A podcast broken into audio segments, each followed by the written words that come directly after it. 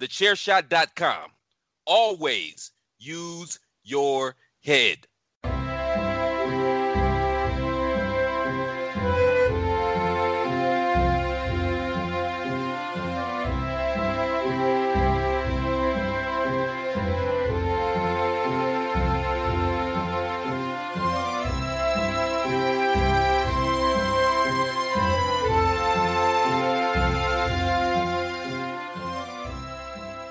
Everybody, and welcome to another episode of the Badlands Podcast, the only podcast out there that is 100% chiseled and is proudly part of the Chairshot Radio Network and now also on Smart AF Radio.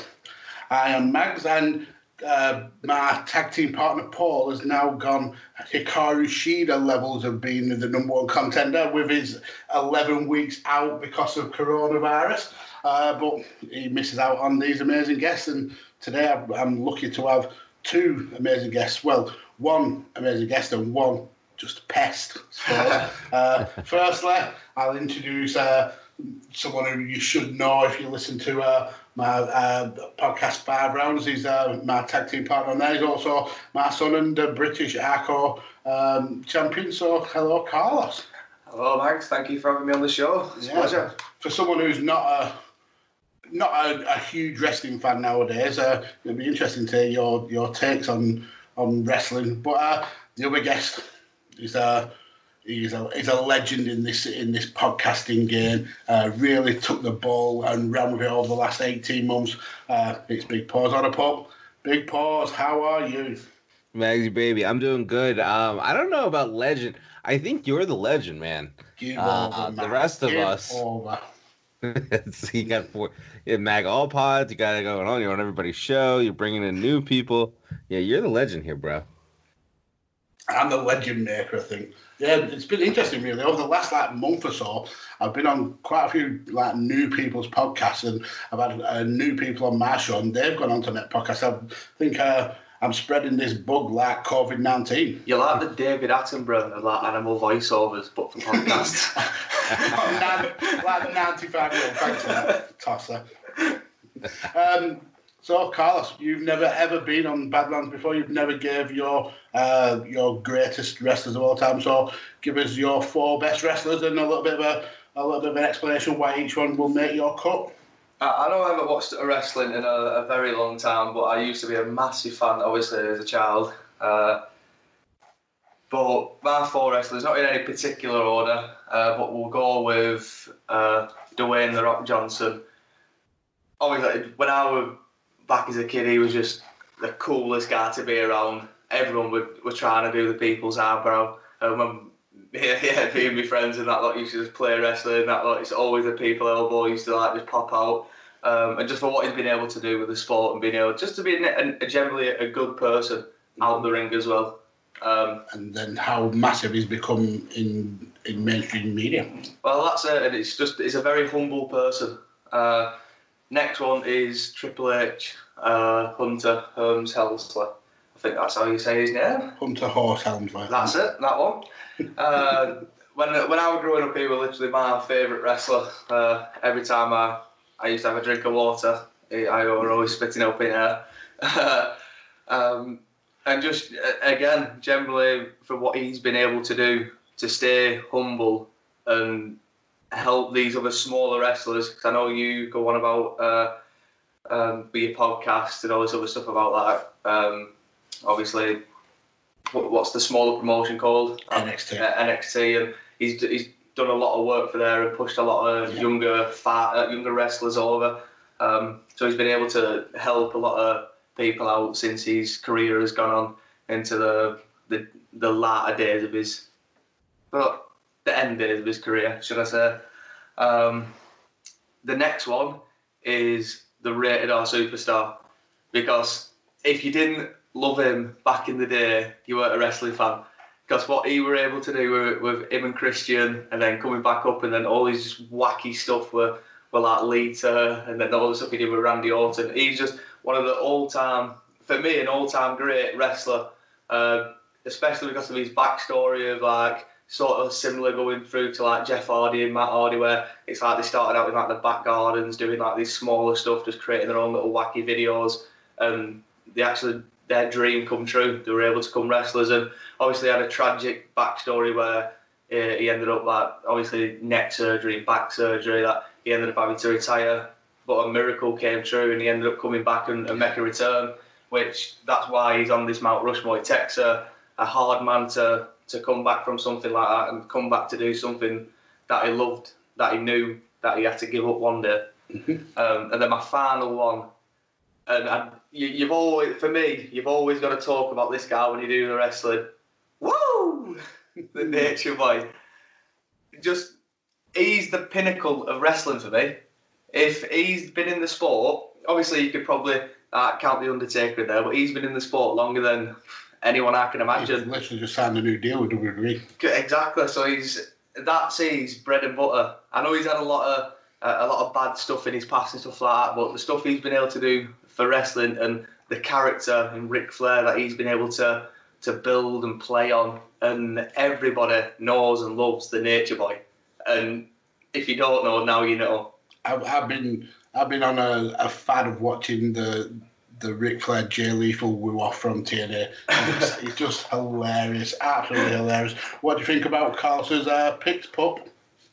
I think they're good. I think they're good. I mean, it. uh yeah, you got legend after legend after legend after legend there. So mm-hmm. yeah, I think Carlos knocked it out of the park. Yeah, especially for someone for someone who's uh, like I said, he's come away from wrestling and, and don't don't really watch this uh, pretend farting in your underpants anymore. Ah, oh, that's what Pup Pup's broke well with me happy there. Um, so Pup, let's uh, let's talk your your opening topic. Um, it was uh, the the Mount Rushmore things that we're looking forward to post pandemic. Uh, mm-hmm. Coronavirus has fucked wrestling over hard. Uh, what things are you looking forward to, to happening? I mean, it's just been announced that Japan are, are looking to lift the, their uh, restrictions, so it could be coming sooner rather than later. But what, what kind of things are you looking forward to uh, in terms of wrestling getting back to normal?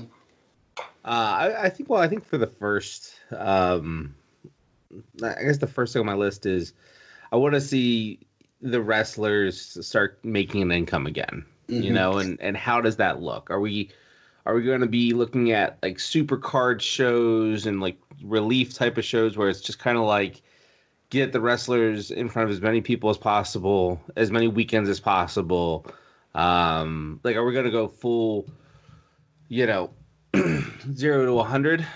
You know, right off the bat, or, or we're going to have to kind of lean ourselves into this over time. It'll be interesting to see because a lot of these wrestlers are hurting right now, obviously, because they're not working. And so jumping at the bit, getting back is enticing for a lot of them. But uh, how how fast is are the fans going to come back? How how much money can we push back into wrestling coming out of this pandemic? And who's going to survive? And I mean that in the most loving, respectful way possible. Um, there's going to be collateral damage coming out of this with regards to the industry. Yeah. And the first thing that I'm interested in is how many people are going to be able to rebound.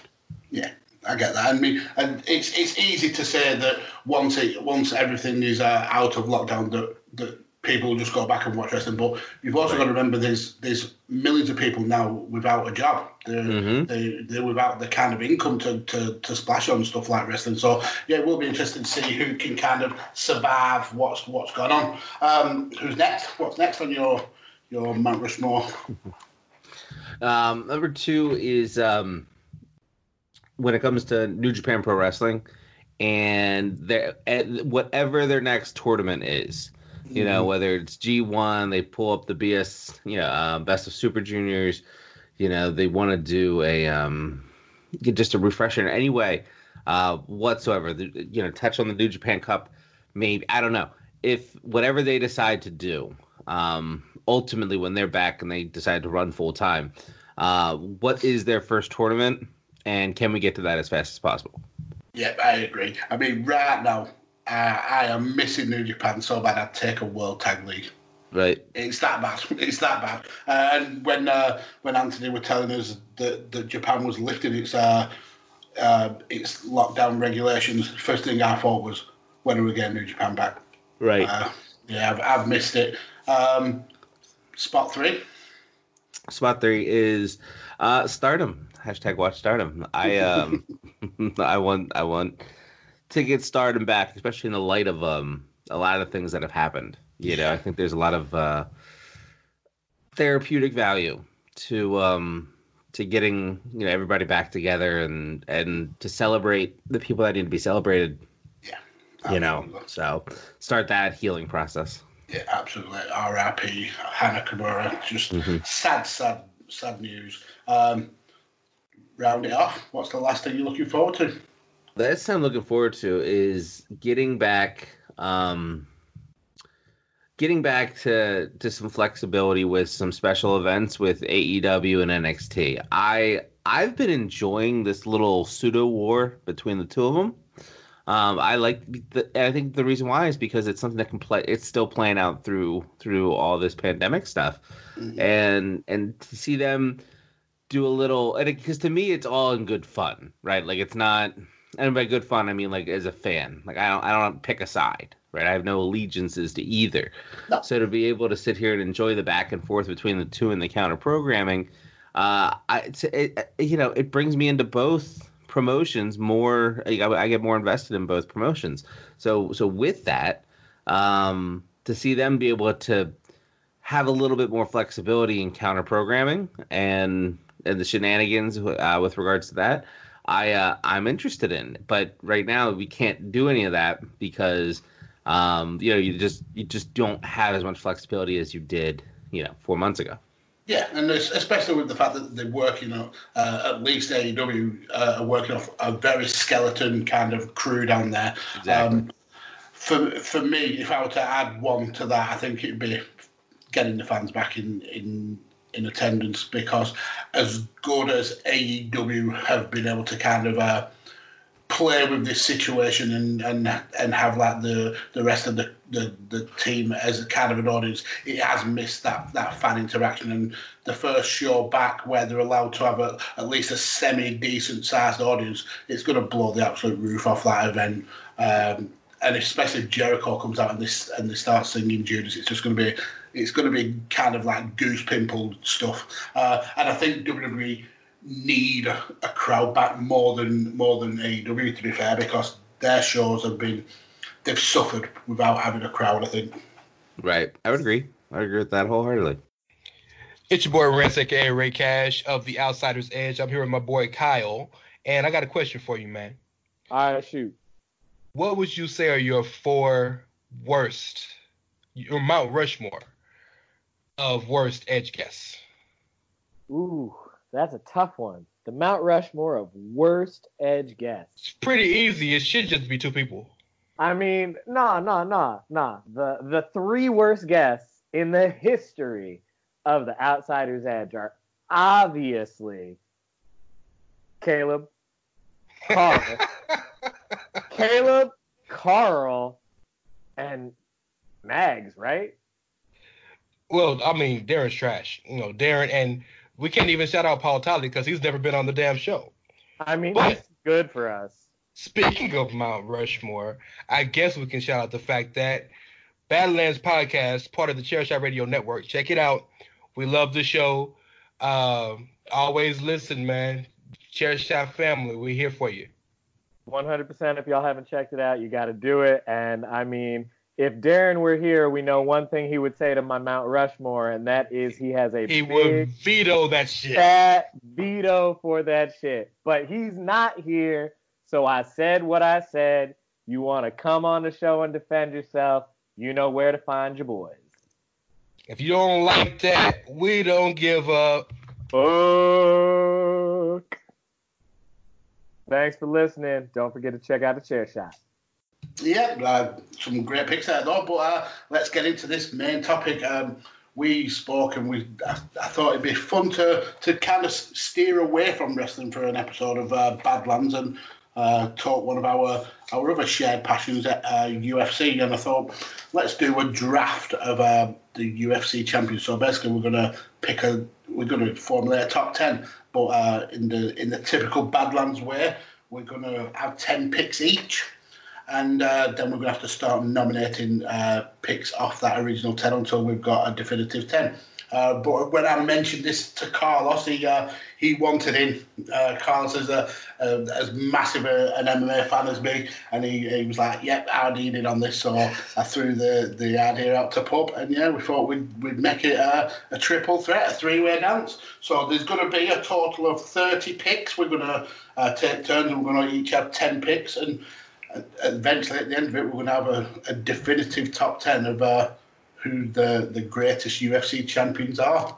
Um, so let's go to uh, let's go to the, the guest first. I mean, I know you're both technically guests, but uh, Carlos is less of a guest. uh, we'll, we'll go to Pup first. What's uh, what's your first pick on this uh, this uh, draft of UFC champions? Nice. I get number one pick. That's First huge. draft. That huge. Okay, well, I mean, hey, if you're gonna go number one, um, overall, you got to go with none other than uh, George St. Pierre. In my opinion, I think that you know not just his nine defenses, you know, of the uh, of the welterweight uh, championship, but this guy has proven time and time again that uh, whether it's his wrestling acumen, you talk full full on MMA fighter, right? And from striking to wrestling to submission work, you know, especially at the time in which he was doing it, you know, this guy was just above the game. Um, Yeah. He was just better than everybody else. So, you know, I think you got to give it to the GOAT, George St. Pierre. I agree. It, it, it was. Uh, I mean, for context, I always pick um, the exact amount in case we have exactly the same pick. So he was definitely on my list.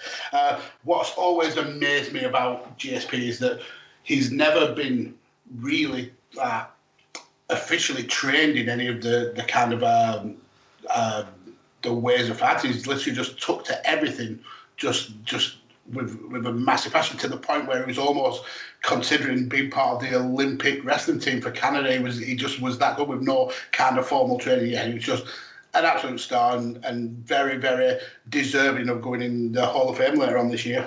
hmm Yeah. Carlos, what do you think of GSP? Well, that's a definite good pick. He was he was on my list. If you're going to make a pick of UFC champions, you don't leave out JSP uh, for the what he's been able, what what he were able to do in the early start of his career um, by taking uh, two losses on the chin uh, and then coming back uh, to basically take his title back off Matt Serra and well a bit of backstory behind that to be honest with you. Matt Serra Matt Serra won the Ultimate Fighter to actually Get get a, get a get a title shot against JSP, and everyone thought JSP was just going to run through him. And shock horror, JSP lost that fight. Uh, he ended up coming back, taking the title uh, off Matt uh, Matt Serra, and going on an absolute tear. Um, That's the mark of a, of a, a champion, though, when you take that loss and you learn from it. Oh yeah, definitely. And then look at the likes. Uh, I think he fought Matt Hughes again after that, beat him. Uh, Johnny Hendricks, Carlos Condit, uh, Nate Diaz, uh, Nick Diaz. Uh, Dan Hardy. I, wo- I didn't want to say. but yeah, Dan Hardy as well. But no, Dan Hardy the only one who's lasted in an armbar for about two minutes and didn't get tapped out. So not a gangster. But yeah, you, you don't leave JSP off the list. So put what a pick. Yeah. So, Carlos, go, we'll go to you for spot two. spot two on this. Oh, it's going to be hard against you too. To throw a little. Uh, You've got to be political, though, when you're picking. Sometimes you've got to throw in uh, some sacrificial lambs. this is why I'm doing. This is why I've picked my list. Well, try to pick the list. I know I'm going up against you and Pup, and you, you and Pup, especially Pup, he knows his stuff. So, Oh, cheers for that.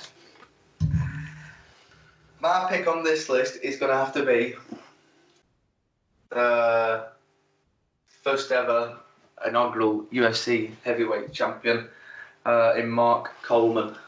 Mm.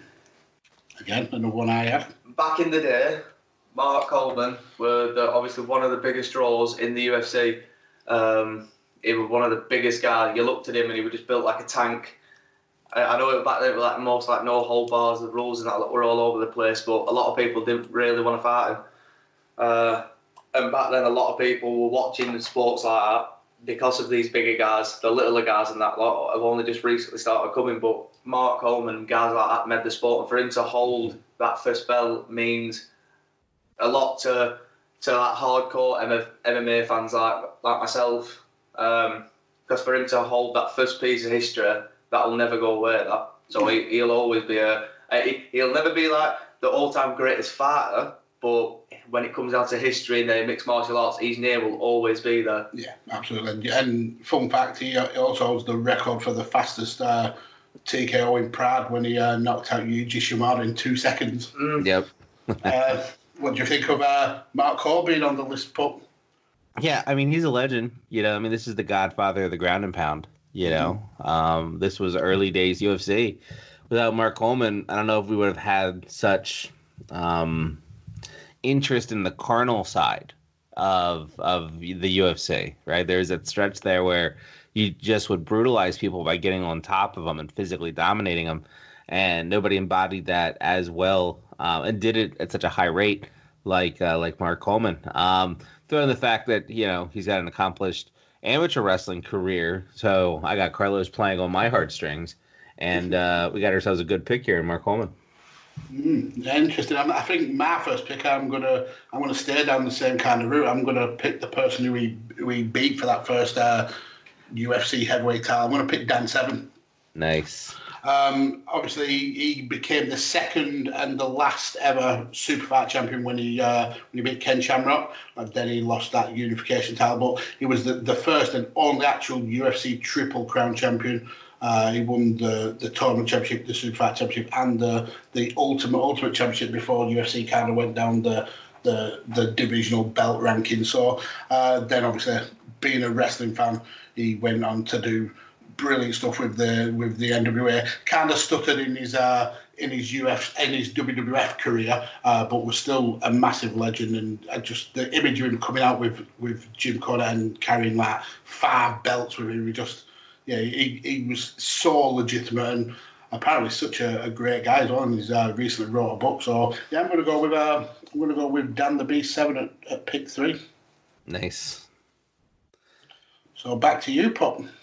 Um. Hmm. Well, I guess I can. I.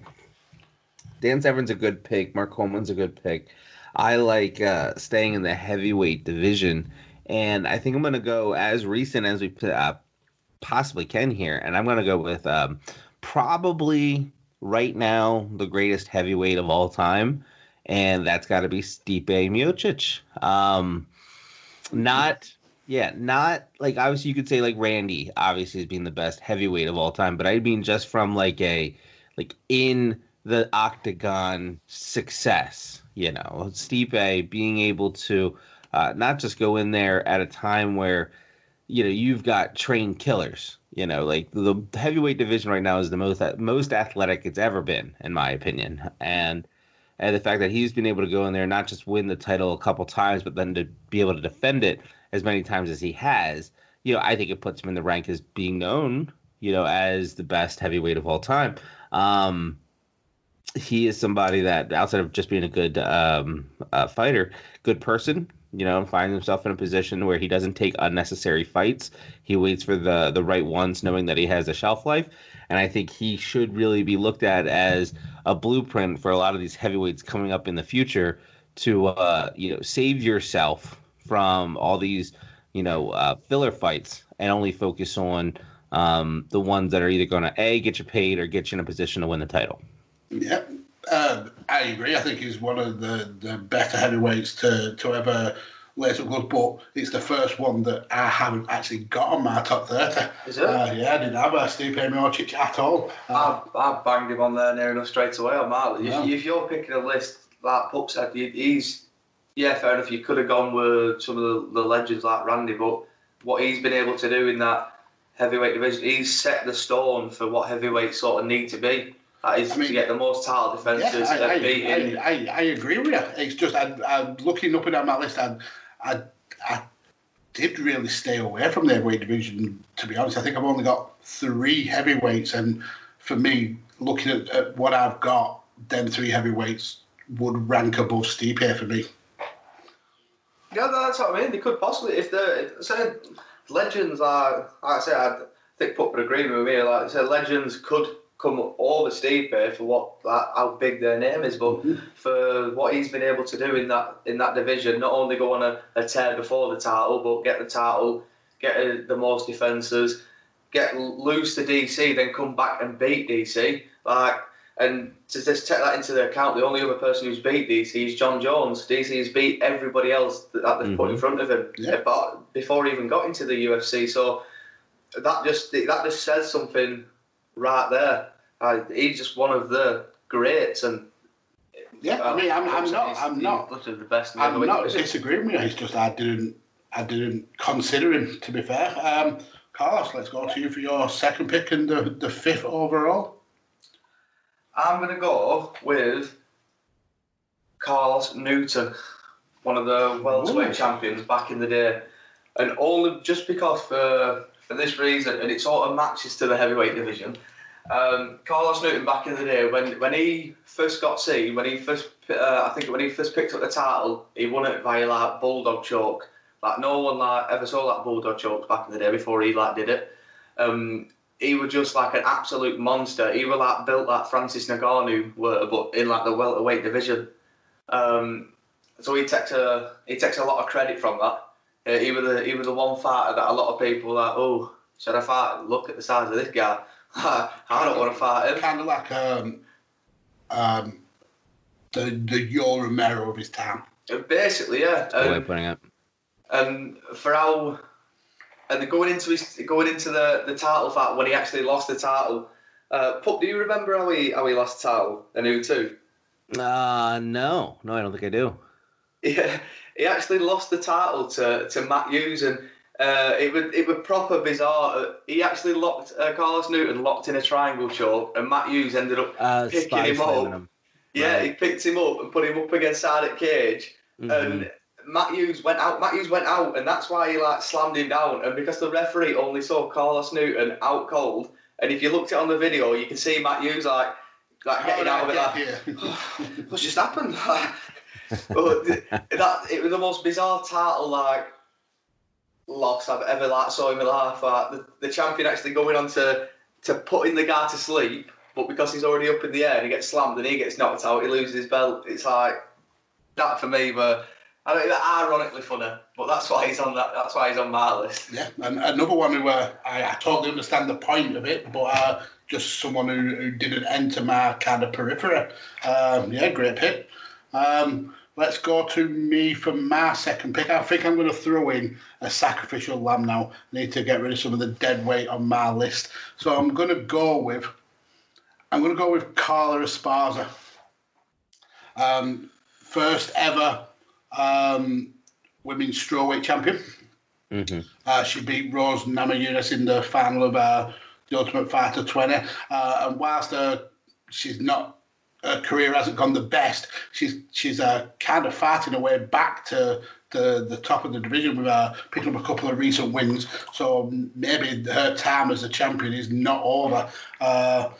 I think the division may have moved on, and there's some uh, some fighters in that division that are absolutely animals. But yeah, uh, no one can ever take away the fact that she was the first ever straw strawweight women's champion. So I'm going to go with Carla Esparza. I think. Yeah, I- like that. I like that a lot. Um, I liked her in the Ultimate Fighter. I liked her in her last fight against Waterson. You know, and everywhere in Mhm. between. So where she's had pivots certainly along the way. You know, I think that uh, she's she's somebody that um helped to put put the the strawweight division on the map. Yeah, and I think the the reason that I went for for Carla is she it was the it was more the the the kind of trail that she blazed. Um, obviously, we've seen in the women's uh, side of MMA more than the men's recently that how technically gifted the, the, the women are becoming s- in such a short space of time. I mean, we've seen the likes of Joanna and Weili Zhang and Valentina Shevchenko all come on being these amazingly technical fighters. Uh, but you need someone to, to start that, that ball rolling. I think Carlos Esparza was was one of those people in that strawweight division. Definitely. So back to Pup for, for the start of the third round um, with your third pick.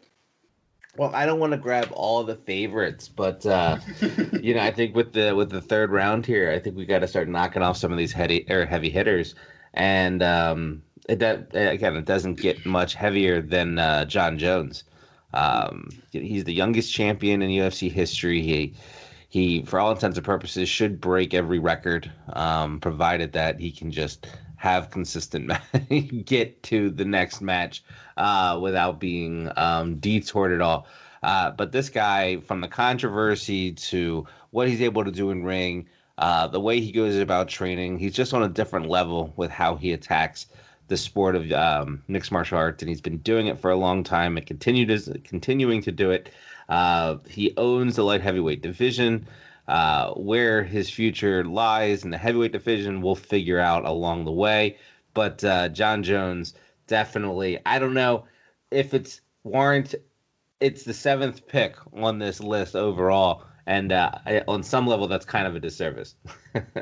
yeah, I get that, but um, I think the the issue with Jones is the substance of, uh, as yeah. you said, and kind of right. his his inner demons, Is uh, if he didn't have those those issues, it, there would be no argument about him being the the number one pick and the, the greatest of all time. He just can't seem to get out of his own way, uh, and really, his his only losses have, have come because of himself. I mean, I know technically he's got the loss to Matt Hamill, uh, but everybody knows that that was a bad call. It should right. have been a disqualification. But yeah, the the guy who, who Bones is struggling to beat is is Bones. Mm-hmm. Carlos, what do you think? You obviously look like you've got something to say about Bones. Uh, no, I just I, I ain't got him on my list to be honest with you. You, uh, didn't, you didn't hang on the list of the 30 greatest no. UFC champions. Personally, he's not one of my. He's, he's not one of my personal. He, he would want to be, but as, as coming from a fighter point of view, it's hard for it's hard for someone like me to who wants to really whose whose dream is is to be in his position and he just messes it up for himself at every point. He can't stay on track. He just the guy's a toolbox. Like when when when Dana White said about Mazzagatti being a toolbox after when he called that fart were were it Matt Hamill when he was like doing the elbows. Matt mm-hmm. Hamill were deaf and asked him if he could carry on. Jon Jones is the toolbox in that fart because he's the toolbox in his own career. So he's he. I, I, personal, I don't know if I can look at all your picks from now on the same then. Well, I, I can never look at Jon Jones the same. He's just a disappointment. Wow. So come on, disappoint us with your third pick.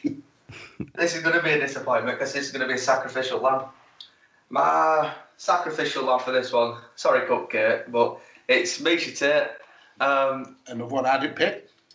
Mainly, well, mainly just because I didn't want to back up. I didn't, I didn't want to be picking like all the greats and, and all the best champions, but she's got a bit of a, a backbone behind her for what she were able to to do in the women's division. I know she wasn't always the best, but she were able to sort of climb away into that title picture when Holly Holm took uh, the fight and did wait for Ronda, and she were able to capitalise when Ronda, Ronda uh, when Holly Holm were on the ground and were able to submit her. Uh, but also as well, she's done what uh, a lot of women fighters haven't done. She's actually gone into sort of like the business side of mixed martial arts. I know uh, Ronda stepped away from it and making a, a ton of money from the wrestling, but you've got uh, women fighters who basically complain that they've, they've basically got nothing to do if they're either fighting or they're modelling. And if they haven't got that, it's like, oh, they haven't got nothing else to do. And Miesha Tate's one of the ones that are proving them sort of wrong. Like, yeah, just because you're a woman, you have you have got different routes to go down. Like look at her now; she's working close with one championship in uh, over in China. So um, that's why she's uh, on my list of the greatest UFC champions for what she's been able to capitalise on her career and what she's been able to do afterwards. Yeah, I, think she's probably not going to stay on the list, but I do get your. Oh yeah, I don't expect her to stay on. I do. I do get your reasoning. Uh, for for me, she was always that kind of like the bridesmaid. She came around when we had such a, a dominant fighter in, in Ronda Rousey that she was always going to be that, that kind of like second tier. And then when she did get the, the title shot against Holly Holm, she was almost like she she ruined the big Well- fight that was coming in and kind of like upset Dana White's plans. So and then she was only champion for like a cup of coffee. So I don't think she would have made. She definitely didn't make it on my picks. No, well, she's like the she's like the Rumble Johnson of like the DC and Jon Jones era. It's like you you've always got them gatekeeper fighters that are in them divisions, and she were always one of them. But she was one of the lucky ones to to get her hands on that piece of gold. But would you have picked uh, Miesha Tate? I, I mean, in the top thirty, uh, sure, yeah. I, what I like about what I like so much about Miesha was that Miesha was like everybody's favorite secret. You know, with Ronda being as as high and as heavy as she was, and the fact that she can get past Ronda, like Ronda was just on a different level than Miesha Tate at the time. You know, and nobody really looked at Miesha outside of the sport as being any good because she lost twice. You know, uh, well, ultimately a third time, and but like to to the people that were in the know, like she's as good of a one A as you had in the bat uh, uh, in the bantamweight division uh, back then, and um, she would have been a great champion um, longer if if Ronda never existed. Could she have had the impact of a Ronda Rousey? Probably not, but considering what the division was back then, she was a superstar in her own right. Who just again just had a sit back seat to to Ronda. Yeah, totally agree. Um, right, let's go to me for my third pick. Now, I'm I'm thinking along the same lines of, as Carl. I think it's time for to at least put a couple of uh, of, of sacrificial lambs on because it's going to get to the hard picks soon, where you've got to nominate people off and. Looking at that list, there's not a lot of uh, dead weight really. So I'm going to stick to one who, I think is probably going to get voted off. I'm going to go with Chris Weidman. Uh, yeah, he, um, he ended the one of the most dominant reigns in in not only uh, UFC but MMA history when he uh, when he dropped Silva for that middleweight title. Went on obviously again to defend it uh, in kind of controversial circumstances with the with the broken leg. Uh, but he uh, he did go on to, to reign for almost three years, 900 days almost, um, before he ended up dropping the title to Luke Rockhold. Um, and he's whilst he's never been able to kind of reach that pinnacle again, and you can't fault the guy for trying because he's he's never taken the, the easy fight. He's always tried to to to kind of put himself back in that fr- uh, frame. Uh, I think just the fact that he beat the greatest fighter at that time and and went on to beat him again uh, kind of puts his name at least in the conversation. And uh, fun fact is uh, is also tied for the, the record amount of takedowns in that division with uh, with Tyler's latest uh, with 37 takedowns. So yeah, I'm going to go with uh, Chris Weidman for my third pick and ninth overall. Yep, I like I like Weidman. I like the New York's own. Um, anytime you take down a legend, you got to be in consideration. That's number one. Number two, uh, again, he got it done with his wrestling. This is a guy that you know nobody gave a chance to coming in on that first fight. Then he has to go and reprove it against Silva one more time, uh, and he shows up for it. So you know, you talk about that winner's mentality. Chris Weidman's got it. Absolutely. Carl, what do you uh, think about Weidman? Was he on your list? No, he's not. He's not on my list. But he, I'm saying, he is one of he is one of the um, one of the all-time greats. From him sort of being the the modern day American dream, coming in and, and taking the title away from one of the most dominant champions in UFC history. Uh, and then obviously going on after that, beating the likes of Vitor Belfort, and then obviously when he lost the title to Luke, and his career's sort of, like I say, gone down a bit on the down spiral. But for him being able to do what he did before he picked up the title, reigning for the best part of three years, and his name's still still out there. And even though he's one of the guys who's jumped up to the light heavyweight division, um, it, it's just you know you're a big name when you can just jump up a division and people are still rooting for you in that division, even though you've never fought in that before. Um, so yeah, that's a good pick. Personally, I wouldn't have picked him, but that's a good pick. Uh, so, Pup, let's go to you for the the start of the fourth draft and uh, fourth round and the last pick on this uh, this uh, this first top ten. I uh I'm gonna this is so I've been hitting a lot of heavy hitters, GSP and Miocic and Jon Jones and I, I I'm not gonna say that this is a burner pick. Um, but what I will say is that uh his impact is felt more out of the championship circle, right, than it is, um, you know, in it. And uh, so for my fourth pick, I'm going with Forrest Griffin. And the reason that I am is because number one, he legitimized, in my opinion, um, you know, everybody from Tough Enough, or yeah, the Ultimate Fighter. Um, you know, the same thing, same equivalent. But um, he uh, he obviously is known for for the finals against uh, Stephan Bonnar, where they went in there and and essentially saved the UFC, Yeah, right? And that's that's what they're known for.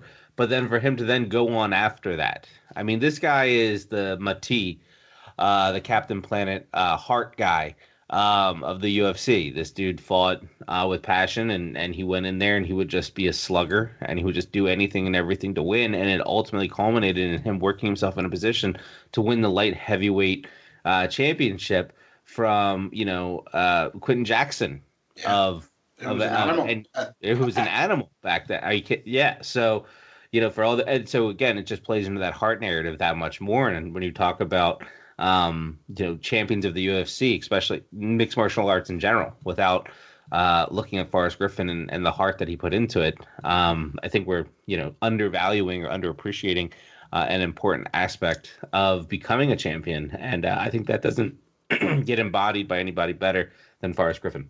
Yeah, I had my list, and I know he didn't. He lost in his first defence, didn't he? I think against uh, Rashad Evans uh, in in that like period where the tower was literally getting hot shotted from person to person. But the reason I had him on, on man was was the everyman factor, the fact that he was. You, you just felt like that you could do it if someone like Forrest Griffin, or just a normal guy, can go on and be the the best at, uh, uh, in his division. You felt that that kind of meant that you could be the best at whatever you could uh, you were doing in life. So yeah, I had uh, Forrest Griffin. I think it's a great pick. That is, but honestly, that is from a from a, a, a fighter and an actual fan. That is one of the perfectest, one of the most perfectest pick. I can't even pronounce that. one of the most best picks that you could have ever picked for one of these sort of lists. He was literally the second fighter I put on my list, just for that reason. He, him versus Stephan Bonnar in the tough final. Uh, saved the UFC. Spark were on about basically cancelling the show because they weren't pulling in the ratings. They weren't doing as well um, when the Fertittas and Dana White basically bought the organisation. Uh, I think they bought it for like a million or two million, something like that. And they were actually putting money in it and actually losing money. And if, if it wasn't for the Ultimate Fighter and Forrest Griffin and Stephan Bonnar, like Pup said, just basically slugging it out, the UFC wouldn't have been around today. That that belt wouldn't have been. We wouldn't have. We wouldn't have known the, what what the UFC were today. It, it wouldn't have been on telly. It would have been cancelled. Um, so, they, so that one single fight saved the UFC. And like you said, there's no point in going on about his career. You and Pup have, have already done it. He's he's lived a, a a massive career. He's not been the best fighter, but he's always been a It's the guy. Is It's the heart. that's it. He's always been the guy with the biggest heart. He he'll like like one great fighter always said, "I'll I'll give you what you pay to see," and that's exactly what he did. He, he's a slugger. He'll, he will fight and he'll put on an entertainment fight. And not only that is he's been able to go on after his career. Uh, and he still works for the UFC. I think it's in the main PI in Las Vegas. I think he, No, he he, still does a, he does a lot of the promos does that that uh, sit down, doesn't he, as well, uh, the interview section. Yeah, yeah, he does Right. a, a lot of the analysing and stuff like that. But it's uh, he's like one of the I can't remember exactly what Like an job ambassador. title he does. Like an ambassador. Um, yeah, he's an ambassador for the sport, but in the UFC PR, uh, it's like a performance. Obviously, the Performance Institute and that lot. He helps fighters go over like technique, all, all that other stuff and that lot. So he's he's still a proper ambassador for the sport, and wow, that was a, a great pick. So before we go to you, Carl, for your uh, fourth pick, I'll just quickly run down this top ten. Uh, the the first top ten we've come up with is GSP in spot one, then Mark Coleman, Dan Severn, Steve Miocic, Carlos Newton, Carla Esparza, Bones in seventh, Miesha Tate, Chris Weidman, and, and rounding out the top ten, Forrest Griffin. Are you looking for the newest and hottest in the world of pro wrestling? Then check out the amazing action on Powerslam.tv, the biggest indie pro wrestling channel in the world. Get over 6,000 hours of the best events from over 150 of your favorite promotions from 20 different countries around the globe. Brands like Progress Wrestling, Evolve Wrestling, Combat Zone, Defy, PCW Ultra, PWX, Over the Top, Shine, and hundreds of others with fresh content added every day for only $5.99 per month. Get your free trial today at powerslam.tv. Uh, Carlos, let's go to you for your fourth pick. And who are you? Uh, who are you voting off? Right, I'm gonna vote off my my own pick Wow. in Cupcake, and I'm only reason I'm gonna do that is because, like I say, I've, I've sort of tried to play it a bit a bit safe here. I wanna I wanna veto her for Holly Holm, right? And, and Interesting to veto someone for someone who they whooped. Definitely, definitely. But it's it's. I know it's a weird pick. I know. I know it's less understandable, but just hear me out. I know that Macy Tate were able to take the title from Holly Holm, but at the end of the day, I don't think that were more. Uh, what would you call it? Uh, credible than Holly Holm taking the title from Ronda Rousey. Yeah, And the way they did it, she knocked Ronda Rousey out with that head kick. Yeah. She only sub, she only uh, um, she only put Holly Holm out when she choked her out and put her to sleep. But in her first title defense against uh, Amanda Nunes, she did tap. She didn't go to sleep. At least it's a moral victory. I don't know she sounds silly, but a moral victory for Holly. She didn't. She didn't tap. She she went to sleep for the for the victory. But not only that, it's she's always been a fighter. She hasn't she hasn't just took the losses and, and always thought, "I'm no good at this. I need to I need to give it up." She's always been the one in that, especially in that women's division, in, in, in the uh, featherweight in the bantamweight division, to always push herself and always tell herself that she always will be number one, even though to come over all the adversity that's getting thrown at her, to always still keep fighting and be in that top position. Like she's fought Amanda Nunes, she's fought for the flyweight title, she's been the bantamweight queen. There's nothing more she can do in her career. She was the first person to beat Ronda. Um, so she is a, a legend to the fans more than a legend to actual the sport, if you will. Yeah, I get that. Um, the reason I'd, I'd go with Holly Holm is she was the first.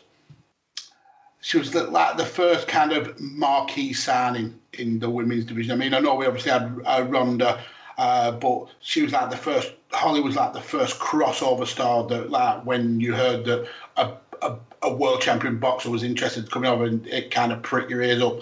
Uh, and then obviously she went on to to to win the title and yeah, uh, again, kind of like Chris Weidman, she's never been able to reach them hearts again, but she's always, if you got to get a win over Holly Holm, that's a big notch on, on your belt. Pup, do you uh, do you agree with Holly Holm? Yeah, I mean, I like Holly.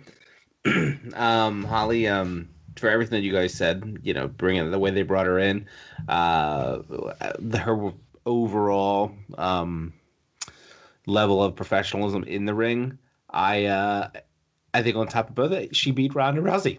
Excuse me. Um, she's always going to have that. She's always going to have that. And Always. it's one of those things where she didn't just beat her, like she knocked her the fuck out. You know? It's yes, like folks. straight up got her. And you know, that really opened up the women's division, you know, and and it's no fault to Ronda, but you know, she had that she had a ceiling on that division. Um, and it was her and then it was everybody else.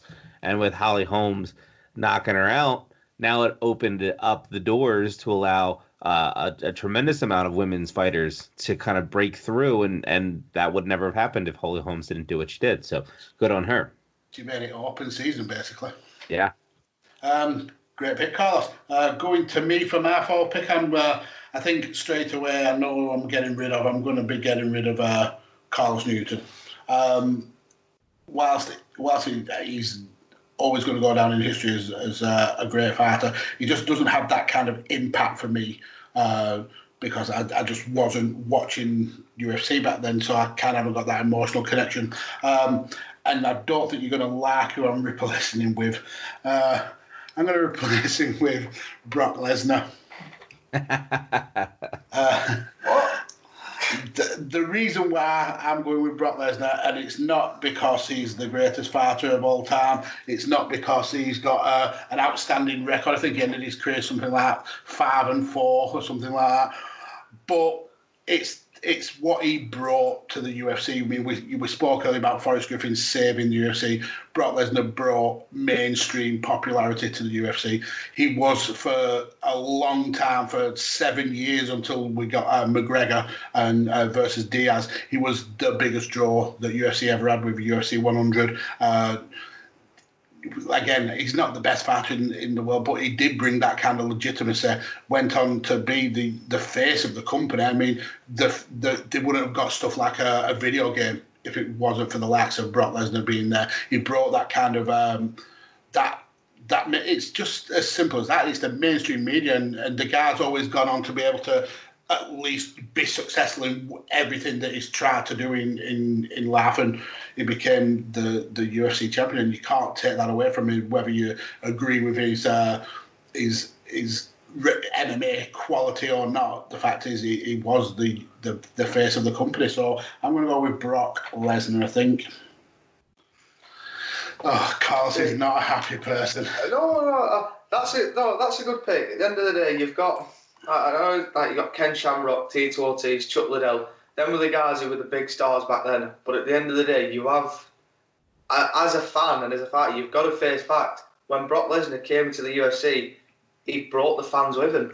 He, he, so like you said, he brought that mainstream media, and without, without him, the sport it could have it could have been as big as it is today with McGregor and that lot, but you never know. But it, it, it what what happened happened.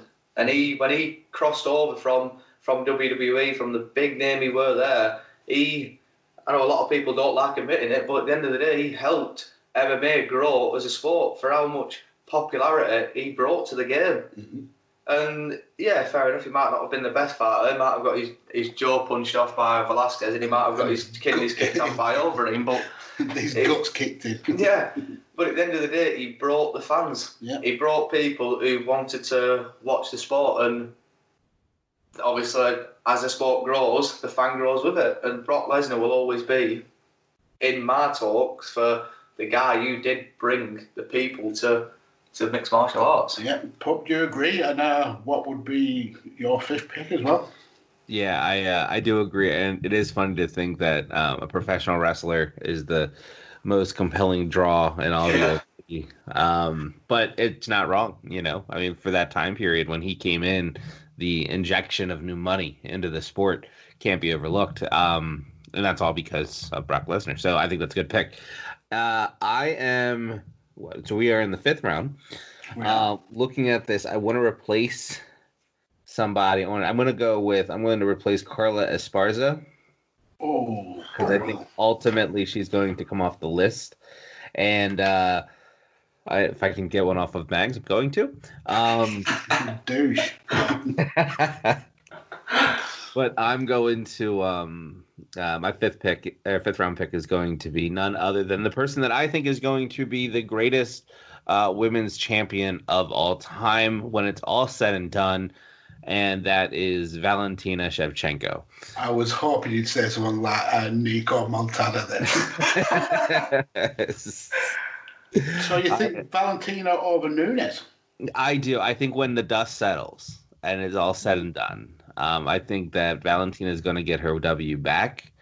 Um, I think that she is she was fighting one type of way, a lot like Joanna when she when she won the championship. Um, at uh at strawweight, it was um she only knew how to fight one way. And I say that loosely, obviously, but she had a, a key discipline, right, in kickboxing. Um, and then she came into the UFC and she's been able to utilize that to just run rough shot over everybody. Um, I think that she's slowly adding different layers to her game. And when she becomes a competent, uh, well, again, that's probably disrespectful, but when she masters these other disciplines and she can start stringing these um, matches together utilizing different skill sets. Um, i think her versus amanda nunes becomes that much more impactful uh, when they ultimately do meet up. The biggest thing for shevchenko's legacy isn't you know how much is she going to win. It's going to be can ufc go out and find enough comparable um, competition to to pad her legacy or is she somebody and that's just the reality of the women's side of the sport right now uh, is there enough from these different um, weight classes and different fighters in the world to be able to create compelling uh, matches at the top of the sport uh, and that's Kind, kind of like the Sabo problem, where there wasn't. yeah, cyber the- problem. Ronda at the beginning, you know what I mean. Um, even Joanna, you know, like she had to go through a lot of. I'm not gonna call them no namers, right? Obviously, but like you know, she had to. She, if you look at her five title um, stretch defense of the strawweight title, you know, like eh, Claudia and Valerie, they're not like crazy good. You know what I mean? Like they're they were good, but the sport was still evolving. You know, they were Yeah. still bringing them up. Like it's such an it's such a still in its infancy to be able to if you're good in one discipline and you have the cardio, you know, you can go far in the strawweight back in the middle 15, 14, you know, time frame. But Shevchenko, if she can, uh, they can get her, you know, some quality competition, and she can have one big feud that um, you know transcends the division, that the the the men women arc as well as the uh, the, the the division mark. Then uh, she'll end, you know, number one on my list. Yeah, I mean, I, I agree with everything you said, apart from one thing. Um, I think she Amanda Nunes is always going to be a kryptonite. I don't It's good. Yeah, that's fair. I think Amanda, as as as, as evolved as Valentina has become over over a, a reign as a as flyweight champion, I think Nunes has evolved probably one of the best in, in all of MMA as a as a fighter. So whilst I have her on my list, she was not as as um, as high up as as Nunes. And I think I think maybe both of them sneak into the top ten. Yeah, perhaps we'll see. Maybe one will replace the other. Definitely. uh, well, that's a good pick, though. Valentina Shevchenko, you can't go wrong there. Uh, for what she's been able to do in the sport, a pinnacle in her career now. Uh, I think what made it, I think what made her a standout fighter is the UFC made that division. That that's a natural weight uh, class. Is a is a flyweight. Uh, she fought in a Muay Thai career as flyweight, and she's always been a she's always been the latter the latter person. Um, so yeah, uh, I think if the UFC didn't make that division, I think you'd be right in that in that sense. Amanda Nunes would always be a kryptonite.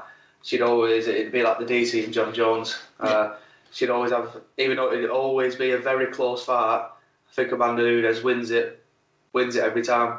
Uh, but yeah, since the UFC made that flyweight division for her, uh, she's just been able to rip it up and. I think what made it more set in stone is for how well she were able to beat Joanna for the belt. Mhm. And and that and that's the Joanna that was arguably the the best female fighter in the world for a, a good couple of years. well, you she really wanted to be the first women's flyweight champion in the UFC history. So she she came into that fight 100% ready to ready to take that title uh, and ready to beat Shevchenko. But Shevchenko was just a different animal that night, um, and she was the better fighter. But top pick, quality pick. So, Card, it's on you Uh, for your fifth pick. I've got a lot of people left. That's your bloody hope so, because you've got a lot of picks left. Right, I'm going to going to veto. I know I'm I'm going to make it a little bit of a consistent thing, but I'm going to veto again my own father. Holly Holm. You are, you're playing it so diplomatic. Oh, because you, you've got it. I'm I'm against you and Pope. I've got to do it like this. I think. I'm going to take Ollie Holm off the list for Chris Cyborg. Wow. And the only reason, Wow. not, I, I love Holly more than I do Chris. I think Chris is a dick, to be honest with you. But for what she's been able to do in like Invicta, Strikeforce, Bellator, in the UFC, she's she's Chris Cyborg's fought. I think for the last ten years professionally, she's always been that big name. She's always been that name that when you want a women's division to make in your organisation, one of the names that comes up is Chris Cyborg. You want that person in your in in your organisation. Before Nunes knocked to knocked to like clean out and landed one on the jaw, several. But yeah, she. It's hard to not say that she is not one of the greatest champions. Now I know she's had a backstory with cheating with um, steroids and all that sort of uh, bullshit, but a lot of fighters have, and it's getting a popular thing that obviously USADA, Wada, and Vada need to sort out. But that's for another time. But yeah, she you can't deny what she's been able to do in women's mixed martial arts in the last ten years. I know that Ronda Rousey was the first person uh, to be a UFC champion, but at the end of the day, when you look at women's mixed martial arts at a whole, Chris Cyborg for me sits in that centre. She was the Nagano, she was the Yoel Romero, she she was the she was the woman that no one wanted to fight because she was she was known as the best woman fighter in that generation. She was the Fedor Emelianenko above all the heavyweights. So it's hard to not deny her a spot on this list, getting out the way of all the controversy of her career. Yeah, um, my issue is that the the majority of her wins have been padded. She's been fed a lot of cans, a lot of cans. Um, you could argue that apart from Holm and maybe Felicia Spencer, the the talent that she's faced have, have not been anywhere near her caliber. Um, but I understand she is a UFC champion. She's el- eligible for a pick. I don't know how long she'll be staying on. So it's on to me to uh, finish off this first half. Uh, last last uh, pick of this fifth round. Do I chuck in another sacrificial lamb? I've got a few sacrificial lambs. Um, it's just there's a couple of names on here uh, I don't really like the look of. I'm taking Cyborg off, I think. Um, basically, for everything I just said, um, she's a douche, uh, and I'm gonna I'm gonna replace her with someone who I kind of expect to stay on the list. I think uh, Mighty Mouse. I'm gonna take I'm gonna take her off for Mighty Mouse. Um, arguably the greatest fighter, at least in, in the conversation for the greatest pound for pound fighter that there's ever been. Um, made it to the top of the the lightweight and bantamweight divisions when there was there was they were literally the smallest divisions that the that the UFC had, and he was still very underweight for those divisions, but still was able to get to the upper echelons of those uh, those rankings. And then when the his natural weight, the the flyweight division, got brought in, he, he just he absolutely demolished that division. He he was the bones of that division, but without the the controversy. Um, he was just absolutely amazing. Just beat everyone who who who came before him until he finally obviously dropped in the second fight against Cejudo. Um, wasn't given the respect from from Dana and the UFC in terms of that of um, his legacy, and then obviously traded off to to ONE FC to get uh, Funky Ben Askren in, and we all know how that went. Uh, got he got his ass handed to him in like five seconds. Uh, but yeah, I, I, think when the dust is settled, uh, I think Mighty Mouse goes down as, as one of the absolute greatest fighters to to ever uh, step foot in the octagon. So yeah, I'm going to go with uh, with Mighty Mouse, Demetrious Johnson. It's a good pick. I mean, dude's a legend. Eleven, you know, eleven defenses of his title. Uh, ten defenses, or yeah, eleven defenses uh, cumulative as well. Twenty-one for what is it? Two thousand one hundred forty-two days as champion. Uh, he's a stud. Yeah, absolutely. Carlos, do you uh, do you like the fact I've took off a Cyborg for for for DJ? I'm not even mad about that. Uh, you can't be when you speak about the all-time greats. Demetrious Johnson is the, is the goat. He's and just for for one for one, not even his career, just for that Mighty Mouse armbar. Do you know how hard it is to suplex someone from the from getting back control to suplex someone into an armbar? Do you know how many times I've tried that in the gym? And how many times I've pulled it off? I must have done it about two, three hundred times, just over and over. It just asking my trainer, just can I try it? Can I try it? I've pulled it off like I'd say once or twice, but that's not even perfect. That's and to do that in an actual fart, in a title fight is just fucking phenomenal. So that's, and and it's, it's the evolution he had as a fighter.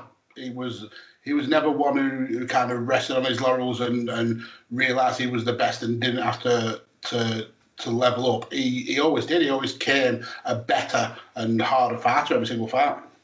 definitely top pick. So, uh, and I'll quickly uh, run off the, the current top 10 before we get into the, the sixth round. So, we've got GSP, Mark Coleman, Dan Severn, Stipe Miocic, uh, Brock Lesnar, Valentina Shevchenko, Johnny Bones Jones, Demetrious Johnson, Chris Weidman, and Forrest Griffin. So, put into you for the the first pick in this second half, the your sixth pick overall.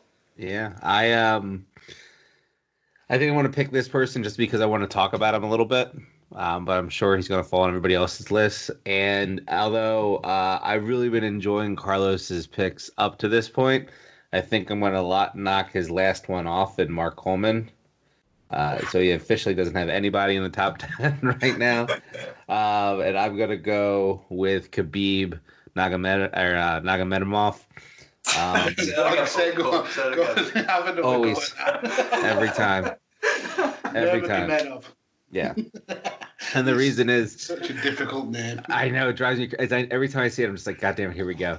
Um, sometimes I hit it. Anyway, he uh, he's transcending the uh, the wrestling game of of mixed martial arts, which is very exciting as somebody who comes from that background.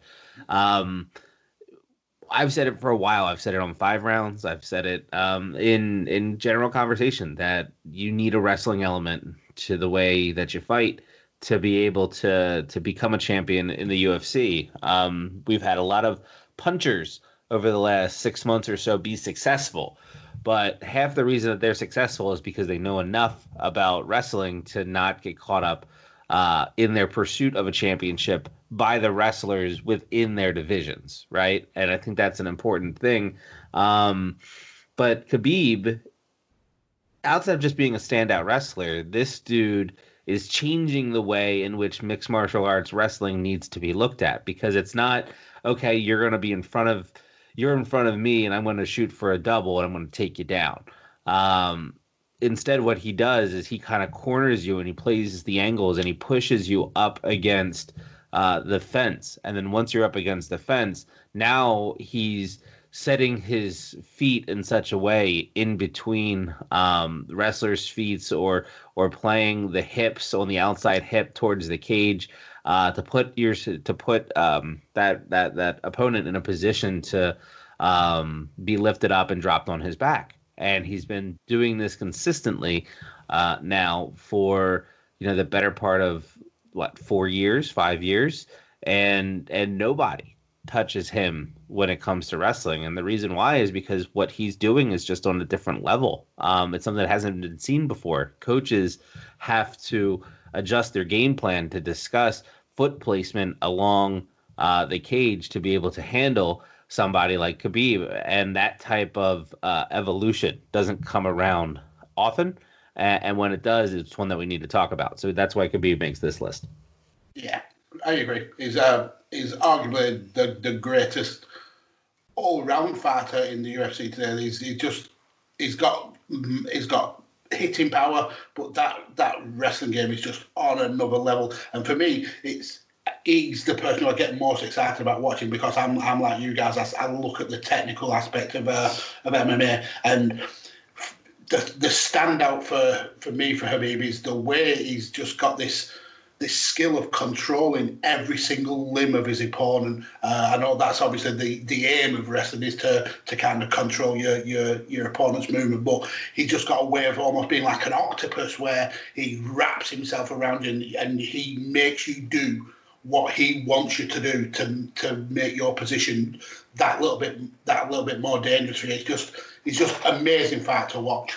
Oh, definitely. Uh, When you when you look at Khabib, you just look at his technical side of it. He's two-time uh, Sambo world champion. He's, Wrestled bears. Oh, yeah, Wrestled he- bears. He had a he had, he had a pet bear when he was like three, four, something like that. He was just wrestling it. I think he, he set foot in the in the dojo when he at the age of two, three. He's I say set foot on the mats when he was very young. Started competing when he was like eight.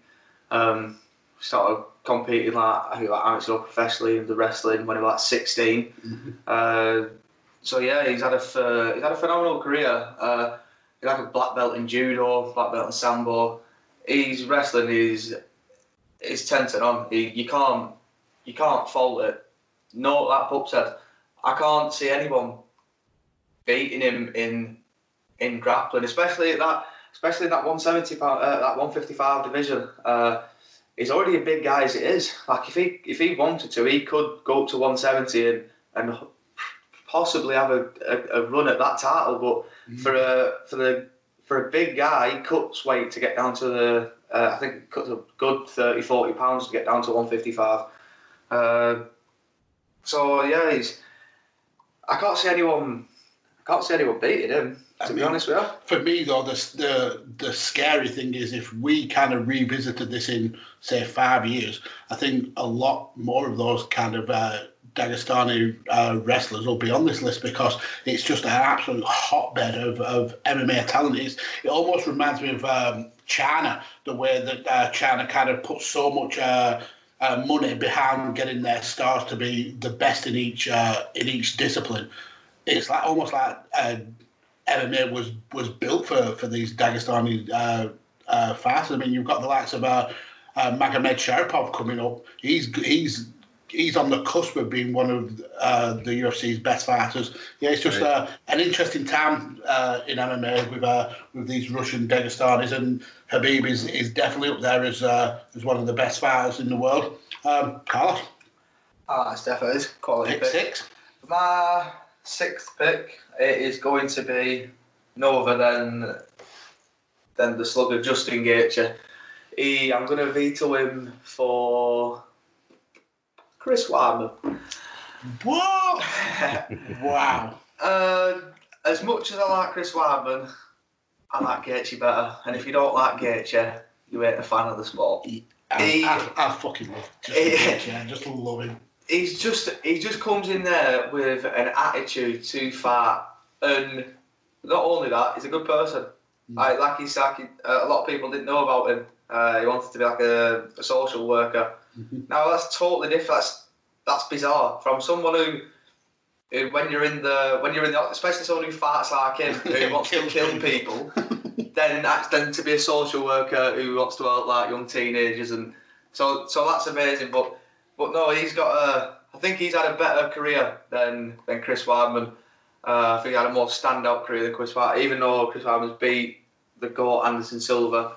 Um, I think everyone knows who Justin Gaethje is now, and everyone everyone sort of is now looking different from the ass whooping he put on uh, El Cucuy, Tony Ferguson. Uh, so A, a performance that nobody expected, No, even from Justin Gaethje. Well, Tony Ferguson looked like he fought Tony Ferguson like that night, so it's it that is just impressive. It's going to be it's going to be scary to see that fight between Khabib and Justin Gaethje. Mm-hmm. Now, that that pup said, I know Khabib's mental on the ground, but if if Gaethje can stop his takedown defenses, can Khabib put up with them hands? Uh, we'll see, but yeah, that's why he makes it on on my list. Is just for his standout career of that lightweight division. Yeah, I, I agree with it. I, I didn't have him on my list. Uh, but what do you think about uh, Gaethje being uh, on the, the list of the greatest U- UFC champions? Uh, I, I mean, potential is there for sure. I mean, and and to Carlos's point, um, I don't know if there's a more compelling match uh, for Khabib. You know, Ferguson's nice and all, you know, but you look at Justin Gaethje and and the potential of what that guy really can be, um, as far as you know, uh, his run with a championship, and he's got just as much uh, untapped potential as anybody else. I mean, nobody talks about the fact that this guy is world class wrestler, or uh, Yeah. a world class wrestler, because he doesn't do it anymore. Um, but you know he trains that way, and he's able to get in there against Khabib, and he's able to just nullify it enough to get his hands going. And you could make the case that Khabib could be in trouble. So yeah, I think it's it's a little bit of a flyer because he's been a champion for like a day, but uh, but with regards to the potential behind somebody like Justin Gaethje, I gotta say like yeah, people are scared of this dude, and they're scared of him for a reason.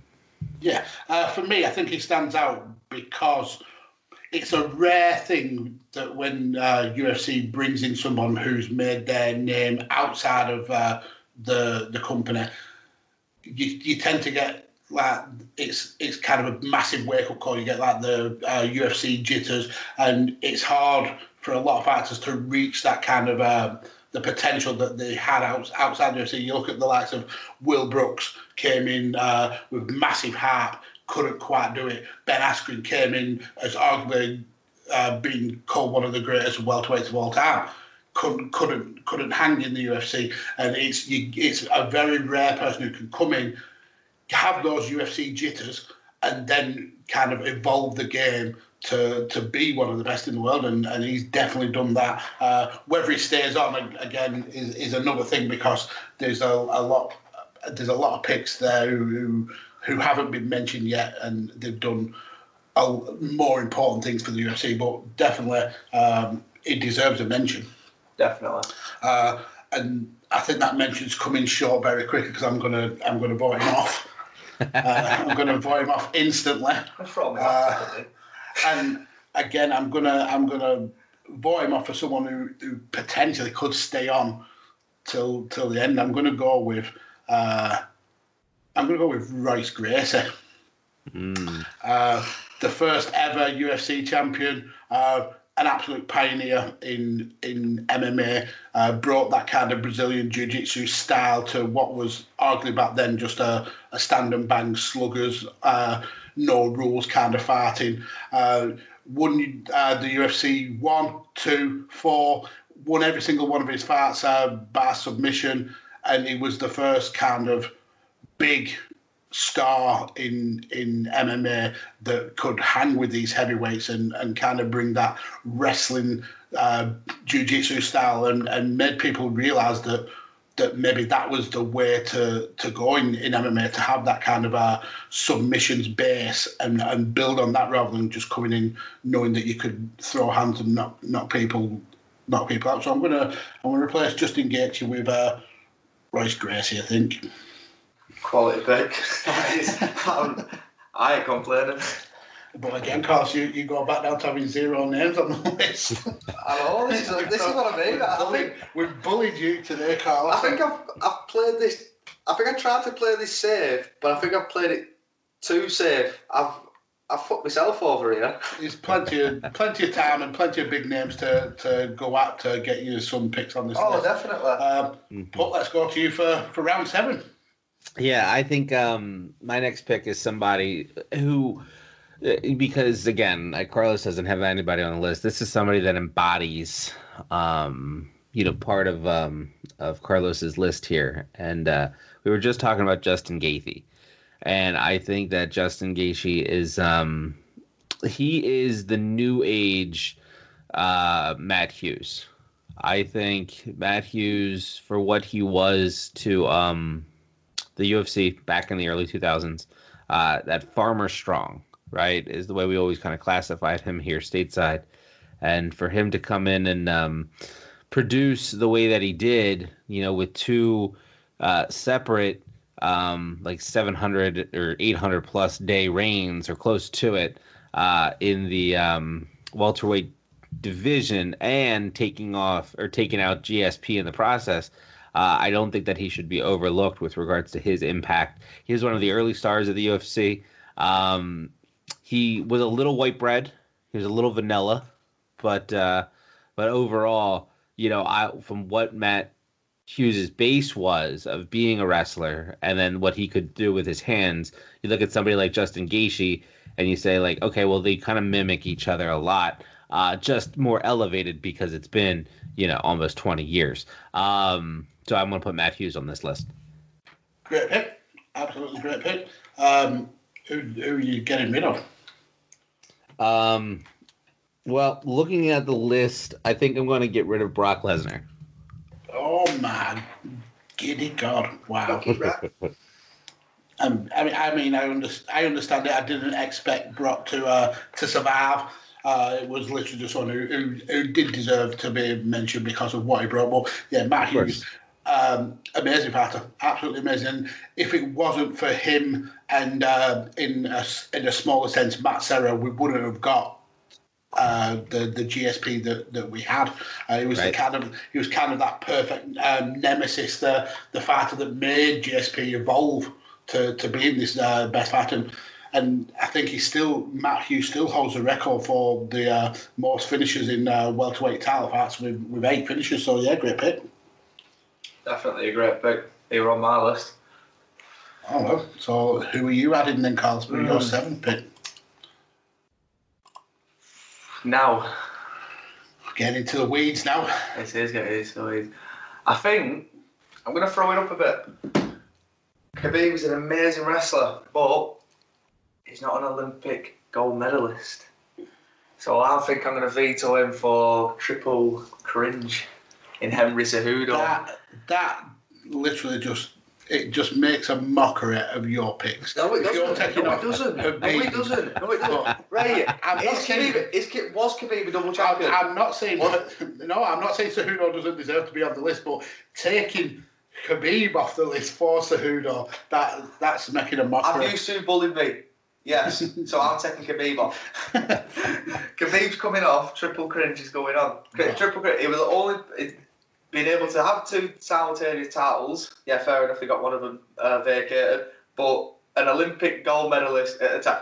Paul, you can. You should be able to back me up on this because you're an American, and this boy won 2008 Olympic gold medal in wrestling. Your, your country's like main sport. You you should at least back me up on this one. I uh here's what I will say. I will say that Henry Cejudo, uh, his journey um to, to being a champion is one of the more impressive ones that I've seen, and they're all good, mind you, because everybody has has a, to get to that level has a story. But the fact that Henry Cejudo left high school and went right into the U.S. Olympic training program and and opted not to go to college, and then he then worked his way up the ranks to to to become a, a gold medal champion in a weight class that I don't believe the U.S. has ever won before. Um, great accomplishments from Henry Cejudo. So in that regard, um, with regards to how a champion builds their legacy and the competitive drive uh, that they have to become number one, I can I can make certainly make a case for that. Um, to take him off for Khabib, that's that's that's so hard because again, Khabib, you know, is evolving the way wrestling is looked at, uh, offensive and defensively within the UFC at a time when technically we're in the greatest era of of fighting uh, in general. So you know, but they're both fighting in this era, and and Triple Cringe is is succeeding at a very high level. So like you know, it's it's there's more nuance to this than on the surface, Carlos. So I think it's a good pick. It's good talking points. Mm. Yeah, um, I mean, I, I had him on my list. I, I was going to to hopefully bring him up, but it's just Khabib. Khabib. It's just that is that's the sticking point for me. You've took off who is going to go down as as possibly the the greatest of all time. Fair enough. For decision, though. for Cejudo, that's shocking. Um, Wow, I'm, I'm, I'm actually lost for words, so I'm going to have to go with a safe pick for this one. Uh, I'm going to drop Forrest Griffin. Um, as much as I, I absolutely adore the guy, the fact is he was a champion for a cup of coffee, and uh, there is people who, who we haven't mentioned yet who, who have done amazing things as, as champions. And I'm going to go with arguably the, the greatest female fighter that has ever laced their gloves up. I'm going to go with uh, um, Amanda Nunes, the first and only ever female champ champ. Uh, when she when she got both the bantamweight and featherweight titles, holds the record for uh, for title reigns in both divisions. I think she's been uh, the the bantamweight champion for over fourteen hundred days, and she's been the uh, the featherweight champion for over five hundred days, even though she's technically not defended it. Um, she is just she's the bones of the the women's fighting division, where she's just head and shoulders above everybody outside of weight class. She's she's just shown the evolution of of women's fighting. Um, and yeah, she just she's got that knockout power as well, and she's just she's just an amazing person as well. She's just you can tell it means so much to her. She's takes so much pride in in the fact that she's the the the, the best women's fighter in the world, and and it's a, it can be a heavy cross to bear for a lot of people, and we saw that with uh, with Ronda where she kind of struggled with that fame. I think Amanda Nunes takes it all in a stride, and she absolutely loves the fact that she's the the, the pinnacle of women's uh, MMA. So yeah, I am going to put on uh, Amanda Nunes for Forrest Griffin. Uh, that's, I'll agree with that. Uh, as much as I love Forrest Griffin, obviously the work he's done, you can't deny Nunes. She's she's beat the the best of the best. Like you say, the first ever women's simultaneous champion. Um, so yeah, that's a good pick. Does she stay on the list? We'll see. I, I'll, if you take her off as well as taking the ring off, I'm, I'm literally going to spend the rest of the day editing every one of your picks out. every single one. uh, before we go into um, uh, uh, views on Amanda Nunes and, and his, uh, his eighth uh, round pick, I'll just do a quick rundown of this top 10 before uh, Carlos starts voting off Amanda Nunes. Um, and so we've got GSP survives his pick one. Uh, we've got Henry Cejudo, Dan Severn, Stipe Miocic, Matt Hughes, Valentina Shevchenko, Johnny Bones Jones, Mighty Mouse, Royce Gracie, and Amanda Nunes. Uh, Put what's what's your thoughts on Amanda Nunes? I know we spoke uh, a little bit when you, you brought up uh, Valentina Shevchenko, but uh, taking Amanda Nunes as, as a, a, fighter, do you think she deserves to, to be on this list? Yeah, she she's not only deserving, but she should be looked at. Um, you know, obviously it's going to be ten as a total, but if we were to break it out, you know, by division, she's the best in the women's division, bar none of all time. She's the GSP of women's mixed martial arts, and she will probably be, she will probably go down as the greatest mixed martial art, the, the most influential. I mean, pick the accolade. Like the she is so above everybody else right now. Uh, Shevchenko, I think, might win the war, right? Um, but I think when we look at the I, annals I, of history, I don't know if that's the hill I, am sorry, I'm sorry, I, I, I said that wrong. Uh, Valentina might win the battle, right? Like she might win the battle. I don't She- think that's the hill I'd die on either. right. I I don't know. I I'm still going to play with the Shevchenko side with regards to taking the title off Nunes at some point. But I think when you look at the total body of work at the end of it, and you say like, who's the goat of all time, uh, until somebody else comes into the picture that's just crazy good, uh, it'll it'll be Amanda Nunes for the body of work um, in her career.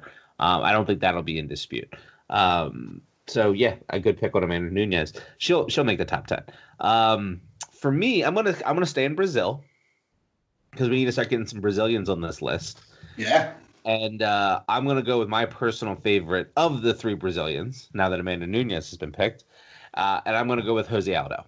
Um, I think Jose Aldo for, you know, being a 2,000 day champion, I think for owning the featherweight for the better part of 10, 10 years, for, um, you know, seven defenses of his title. Um, and the fact that he still is dangerous today, um, the way he was you know, uh, five, six, seven, eight years ago.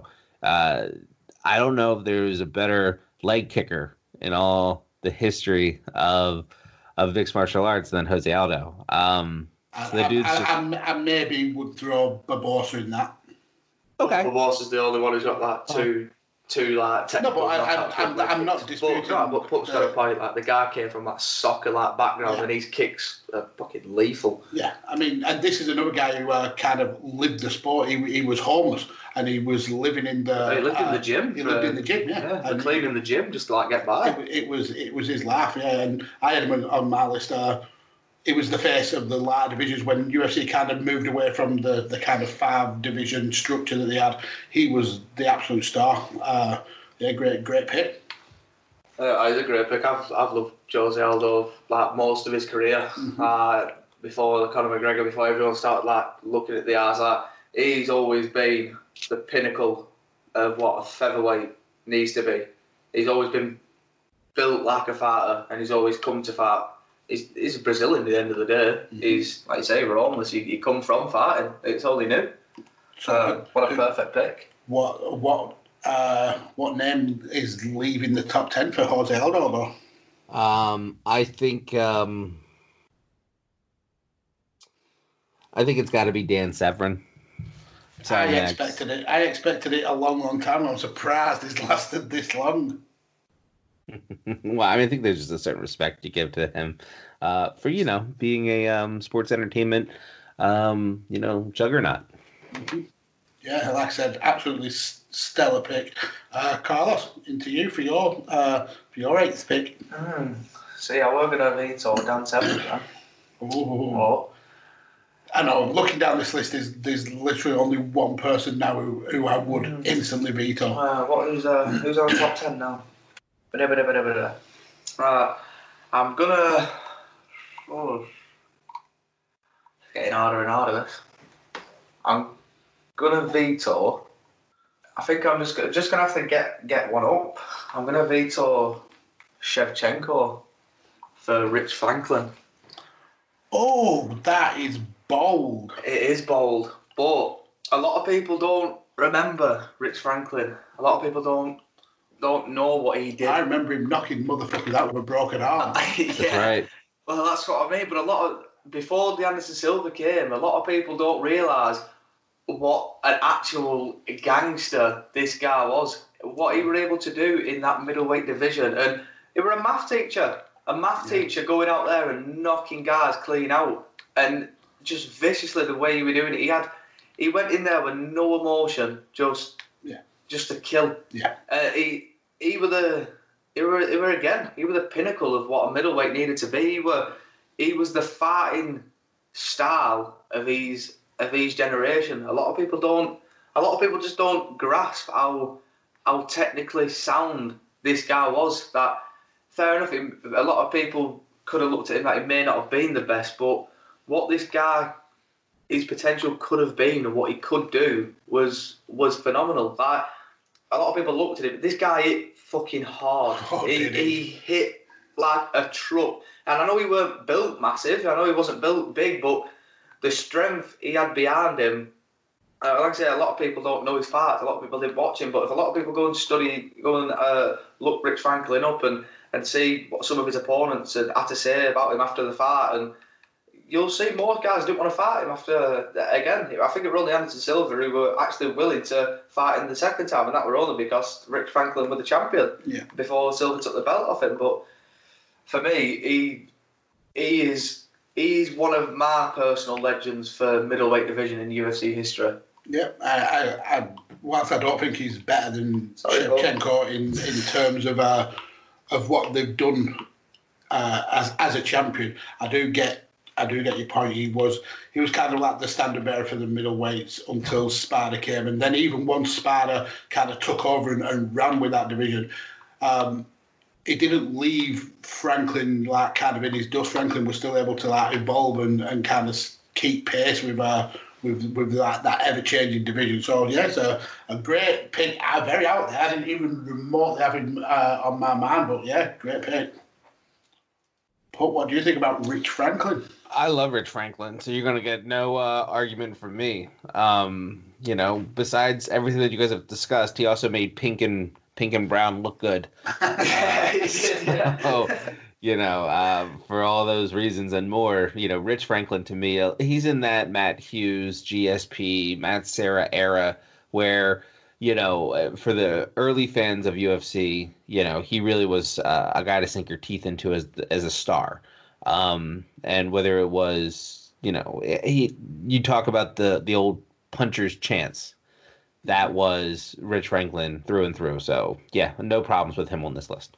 Yep, great pick. Very, like I said, very out there. Shocked me that, that his, his name's come up, but yeah, great pick. Uh, now on to my eighth pick. Uh, I'm going to take off Stipe Miocic. He was the one kind of standout who who looking down that list, he's, he would be the next person on the chopping block for me. Uh, and again, I'm going to replace him with someone who may not stay on in terms of one of the guests, but may stay on in terms of uh, another guest. Uh, I'm going to put him.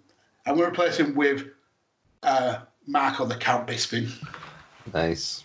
Uh, the reason why is because he's our boy. We've uh, we literally live ten miles away from where he was born. Um, he's the only ever British UFC champion uh, when he uh, when he spun the jaw of Luke Rockhold, which was just the best thing that's that's ever happened in in, in the UFC. He's obviously went into Hall of Fame last year, but it's more for the the the standard bearer that he became for for British uh, mixed martial arts. I mean, we know his background. He was a he was kind of a, a, a bad boy, getting in trouble with the police. Uh, it was literally on on the verge of maybe. Uh, getting getting sent down and going to prison uh, when a police officer said to him, "You need to uh, kind of like channel this energy into into something else." Put him in touch with uh, with Alan at, at Black Knights, uh, Carlos's uh, Carlos's uh, coach, and and it literally changed the guy's life and changed the the the face of MMA in Britain. I mean, Carlos probably wouldn't be doing what he's doing now if it wasn't for the likes of uh, Michael Bisping and and the likes of Dan Hardy, uh, Paul Daley, stuff like those like British fighters coming through, and it and it can all be traced back to to to Bisping being being like the first UFC fighter, winning the Ultimate Fighter three, and going on obviously later in his career to winning a title. So yeah, I'm going with uh, going with Michael Bisping replacing Stipe Miocic. That is, I ain't arguing with that. Like literally, Bisping was my first. When I wrote about Rich Franklin, my uh, Forrest Griffin, my second. Basically, my first pick. He'll, he'll always be my first pick when we talk about UFC greatest champions. Uh, he started martial arts when he was eight. He started in jiu-jitsu. Um, Jan knew that Michael just had a phenomenal. He, well, he knew that Michael weren't didn't like the educational side of stuff. He knew that Michael was more of a hands-on person. So he knew if Michael wouldn't have some success when he was an adult, he needed to go out there and and learn to use his hands. Um, and I know a lot of people won't know this, or a lot of people uh, a lot of people, if you want to uh, have a little bit of a watch, go and watch Michael Bisping, My Destiny. It's a quality documentary. Uh, and in there it talks about a little bit about what Jan had to do. Um, Jan had to drive him like two uh, two hours to like Nottingham and stuff like that just to go to like jiu-jitsu classes when when he was a kid and stuff like that. And and Jan, uh, Michael's dad, he were he were a serving soldier back when Michael was still a kid. So being a full time serving soldier um, for the British Army when they're actually like a Polish heritage. Like Jan's mum and dad was, was from Poland. They they came to England when obviously Germany invaded Poland and stuff like that. So if it if it wasn't for them doing that, maybe we never could have had the count. So he's had a big a big part in in, in the role of, of British mixed martial art from uh, the outstanding work he did with Cage Rage um, for how many people he got to follow in the sport. Um, I'll always respect him for, for how well he's, he's treated Alan and for how humble he is. Uh, his new documentary, he, he came back to England and he, he went to go and see Alan, uh, ask him how he's doing. He, had a catch up, and uh, that'll always stick with me. That will be a very humble guy, and just just because Alan was the first person to to take him into the actual mixed martial arts. I know he started jiu-jitsu, but if it wasn't for Alan teaching him the kickboxing, he, he, would have never been like Northwest champion. He, never, he would have never been a British kickboxing professional, light, like heavyweight champion. Um, so Alan helped him hone his skills, and that's what we see him in the UFC. We've seen him you win the title from his kickboxing. So for him to still come back and be as humble as he is, and still pay the thank you to Alan when he's in California. He's on the other side of the world, and Alan's in a small town, small town called Burnley in, in England. Just to show that humble uh, makes him one of the all-time greats. Even if he didn't have a championship, it just shows how much of a fighter he is. And when I were on about a guy, I said, "I'll I'll give you what you pay to see." This is the guy who will give you what you pay to see. If you want to see a fight, he will fight he'll get knocked out or he'll win the fight. But either way, he's going to fight. He will not take a step back. It will always be going forward just to give you what you pay to see. Yep, totally, totally. A agree. living legend. Yep. Pup, let's go to you for for round now. Yeah, yeah. I uh yeah, I like Bisping. Um I think that the only part that you guys forgot, um, excellent job by the way, um breaking him down and what he means to y'all, uh, is the fact that he did the last what, half of his career with one eye. You know? much, yeah. Oh yeah, he, uh, it uh, absolutely mental. A lot of people didn't believe that, but yeah, I never seen that in real in in real life. But he, apparently he did it with Alan, and he apparently popped his eye out, and Alan said it. Oh, it's real. It's very real. Uh, well, knowing that we got what uh, six picks left, is that right? Um, yeah, we got some heavy hitters on this list here. Two Still, picks left each, yep. Two picks left each. Yeah. So- and I've got some big ass names. So bad. right, we got some big names to get through, and I think I'm going to. Uh, I think I'm going to stay away from some of the more popular recent uh, people, and I'm going to focus my energies back uh, at the beginning, towards the beginning of UFC. And uh, I don't know if a top ten. I don't think what when we talk champion, what embodies being a champion. Um, I don't think it gets much more impressive from a resume side than Randy Couture. Um, Two weight classes, uh, two weight classes multiple times. I think that's really kind of where it stands for me. He was Six six times total. six Record. times total. Yep, six times total, and it was uh, heavyweight, then lightweight, then back to heavyweight. And to be able to kind of pull off that, I mean, this guy embodied what being a wrestler was.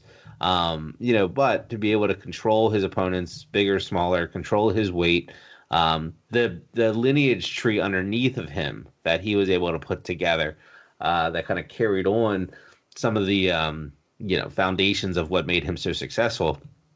Uh, the guy's a pioneer in the sport. Um, for that reason, Randy Couture makes my list. Yep. So who does uh who does Randy replace? Um, well, I think if I look at this and um, I'm being honest with myself, the one that stands out the most right now is Henry Cejudo. Um, so I think I'm going to have to get rid of Triple Cringe himself. And again, I think it's really just more of a. Um, I think there's just more people that have been impactful. Uh, it's hard because he's a champ, champ, champ. Mm. Um, but I think there's people that are going to come off the list uh, that that I could have probably picked over Cejudo, but I figure I'll just bite the bullet as the wrestling guy and uh, take my boy off. Yeah, I'm looking down this list and I don't really want to take anyone off. I'm hoping that with Carlos's uh, with Carlos's now pick now he throws in someone who I just don't like, so I can vote them off. Uh, so Carlos, I'll go to you for your nap. This is uh, I mean, looking at man, that if if you don't bring up some of these names, it's it's shocking that, that these names aren't even going to be mentioned. I I think think I'm, top thirty. I think I'm gonna have to. just give me a quick top ten. Yeah, the rundown is uh, GSP, Randy Couture, Jose Aldo, Michael Bisping, Matt Hughes, Rich Franklin, Jon Jones, Mighty Mouse, Royce Gracie, and Amanda Nunes. Right, I think I'm gonna have to veto uh, out of them lot. Um, probably. Oh, I'm, I'm gonna kick myself for this because I love him, but at the end of the day, this guy, I'm gonna have to replace. Gonna have to replace DJ with Dominick Cruz. You talk shit. I can't help. it. It's just because looking on this list, I've only got a couple of, of people that I want to pick. But at the end of the day, fair enough. DJ to me is the goat, but he's he would never be able to beat Dominick Cruz. It was it was like thirty pounds lighter than Doesn't Dominic matter. Cruz, and still Doesn't took matter. Dominick Cruz. Doesn't matter. Wow, you you have made an absolute mockery of this. You are not welcome back on Badlands ever ever again. no, I get it. I got Dominick Cruz as man. Uh, basically the first ever bantamweight champion. Uh, I think he was a champion in the WEC when they they merged. Uh, and the fact is, of with all his accomplishments and with all his wins, the thing that stands out for me is that that Urijah Faber formed a team called Team Alpha Male specifically to figure out how to beat Dominick Cruz, who was was the standard bearer at that division. So, in in the terms of legacy, there's no fighter on, on this on this list that has has has kind of inspired so many other great fighters just because they want to beat the living piss out of him. Um, so yeah, I, I agree with Dominick Cruz going on. I don't agree with, with arguing with the greatest fighter uh, to come off. You've made some bad, bad picks in I terms of I vetoes. well, what's your thoughts on uh, on Dominick Cruz put? Uh, I agree with everything you said about Dominick Cruz being, um, you know, as as dominant as a. Uh, he's the. You could make the case that he was the second or third most dominant um, fighter of all time. The problem is, is that um, Mighty Mouse is the dominant fighter of all time. Uh, he was pound for pound uh, best in the world for many years um, when they weren't considering GSP as being active. Uh, so to take off Mighty Mouse for Dominick Cruz, that's that's a tough pill. It's a tough pill. But does he belong in the conversation? Certainly, and he should be on the list, and he should be on everybody's list. Um, but uh, but yeah, that one that's a that's a tough one. That's a tough pill. So to to round out my, are we on the nav pick? I think we're on the This nav last, pick, aren't we? last pick, haven't it? No, this is my second to last. I think. Right.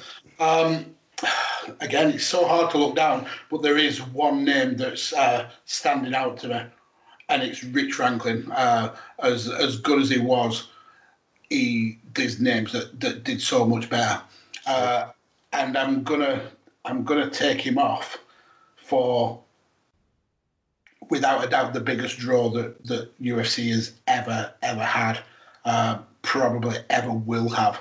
Uh, I'm going to take him off for, for Conor McGregor. Yeah.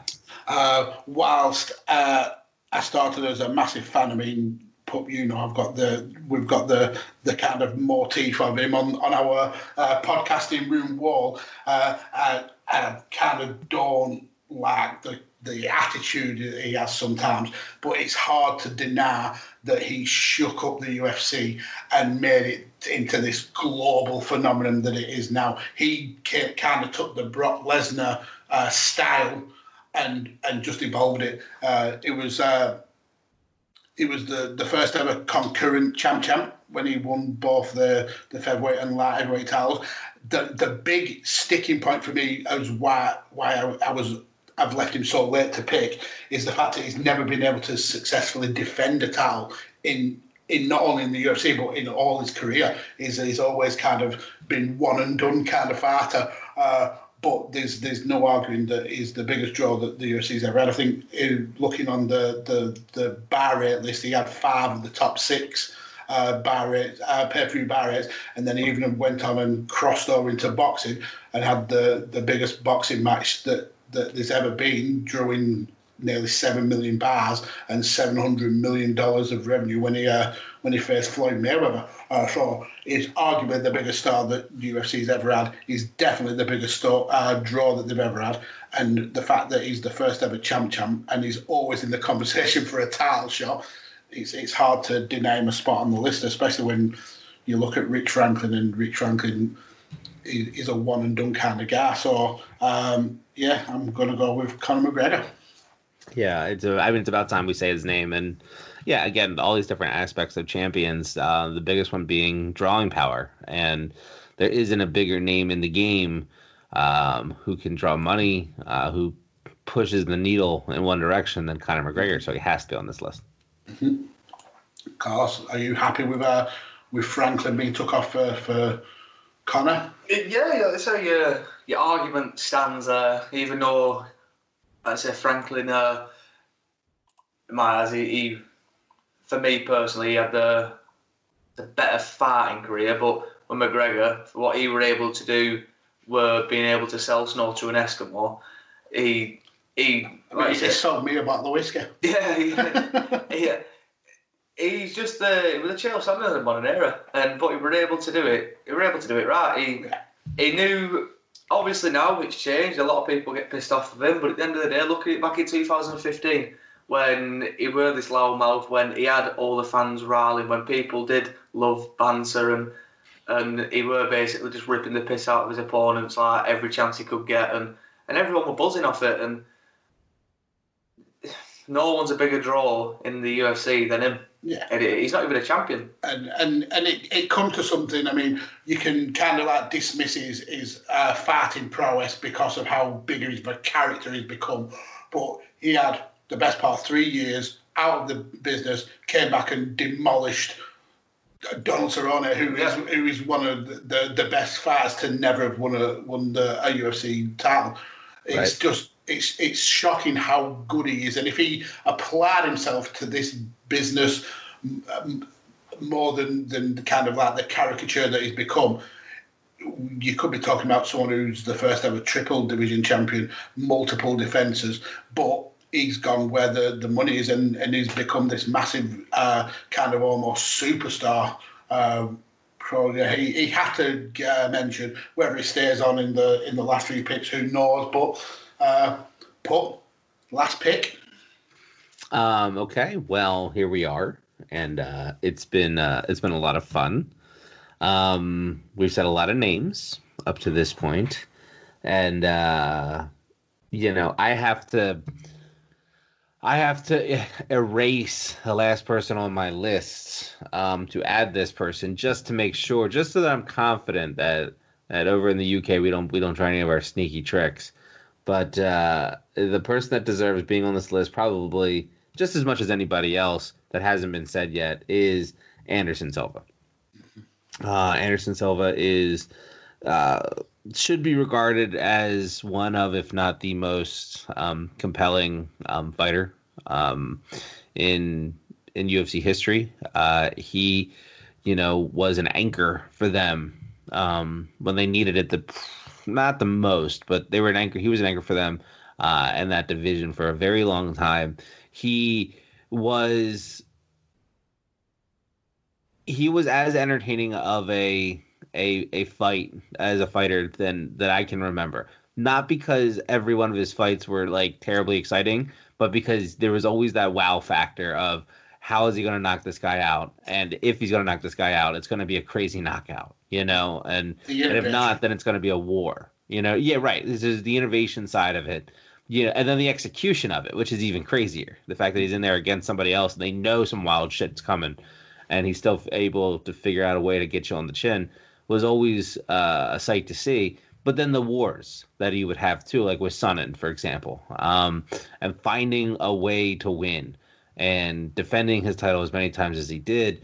You know, he is. Um, there's a couple other names on my list, but Anderson Silva, I it, I would be doing it, and I assume one of you two would pick him up if I didn't. But uh, it being the last round and all, I don't want to take any chances. Anderson Silva, uh, who I'm going to take off for him, is going to be Royce Gracie, and yeah, I know, and here's why. Let me just tell you why. Um, not because of anything. Royce Gracie is the reason that we have mixed martial arts. Uh, the you cannot understate how important the Gracie family is to to to fighting the fighting world in general. However, what we're talking about right now isn't the most impactful people to ever grace this sport. It's the top 10 UFC champions of all time. And when you look at the body of work, it, when you look at how the sport has evolved over the last 20, 25, 30 years, and you say, you know, single discipline versus multiple facets of different disciplines, uh, yet the the sport has evolved in such a way that I can't overlook uh, what's being done today, what's been being done t- a decade ago, and and for all those reasons, uh, we wouldn't be where we were without Royce. We wouldn't be where we were without Bra- uh, Brazilian Jiu Jitsu. With all of that said, as far as UFC champions go, you put him and you put that style in today's MMA, and he's not as successful because he only knows one thing. So for those reasons, I gotta I gotta take him out. Yeah, I, I understand that, and I mean it's hard to to justify a, a list of the ten greatest UFC champions without Anderson Silva on.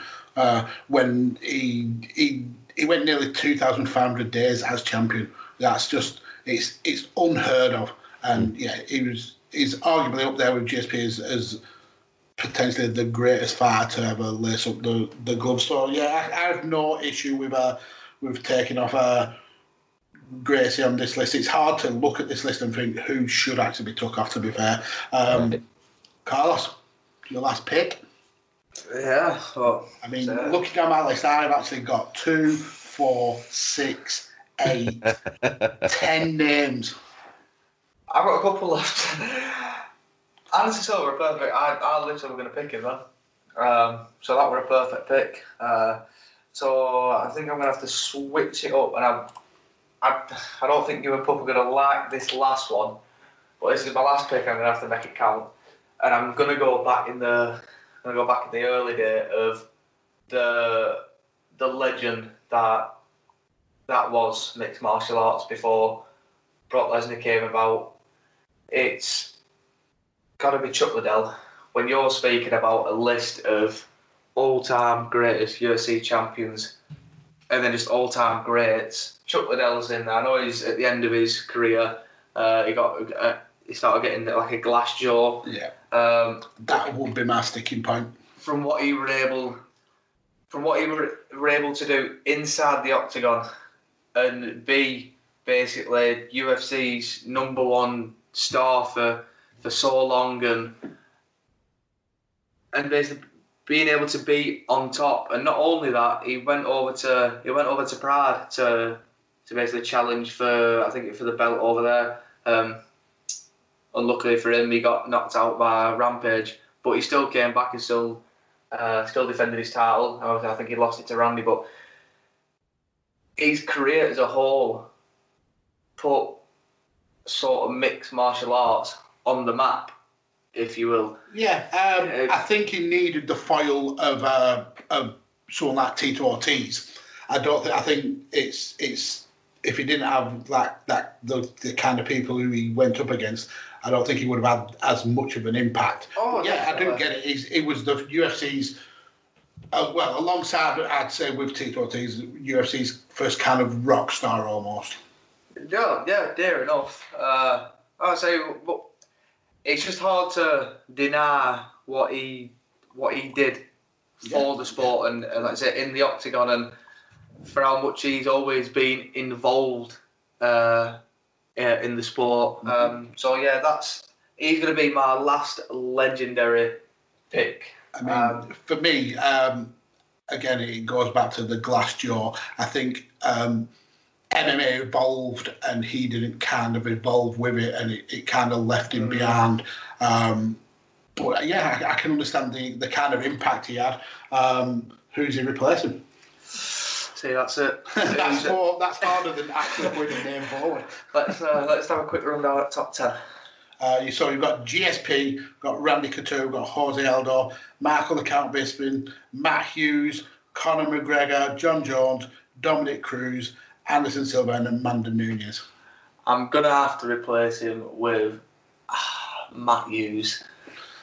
Yeah, that was the that was the standout name for me as well. Uh, when you look at the list and you see like GSP from them welterweights, and you think he was head and shoulders above Matt Hughes. Yeah. So I, Right. I get that.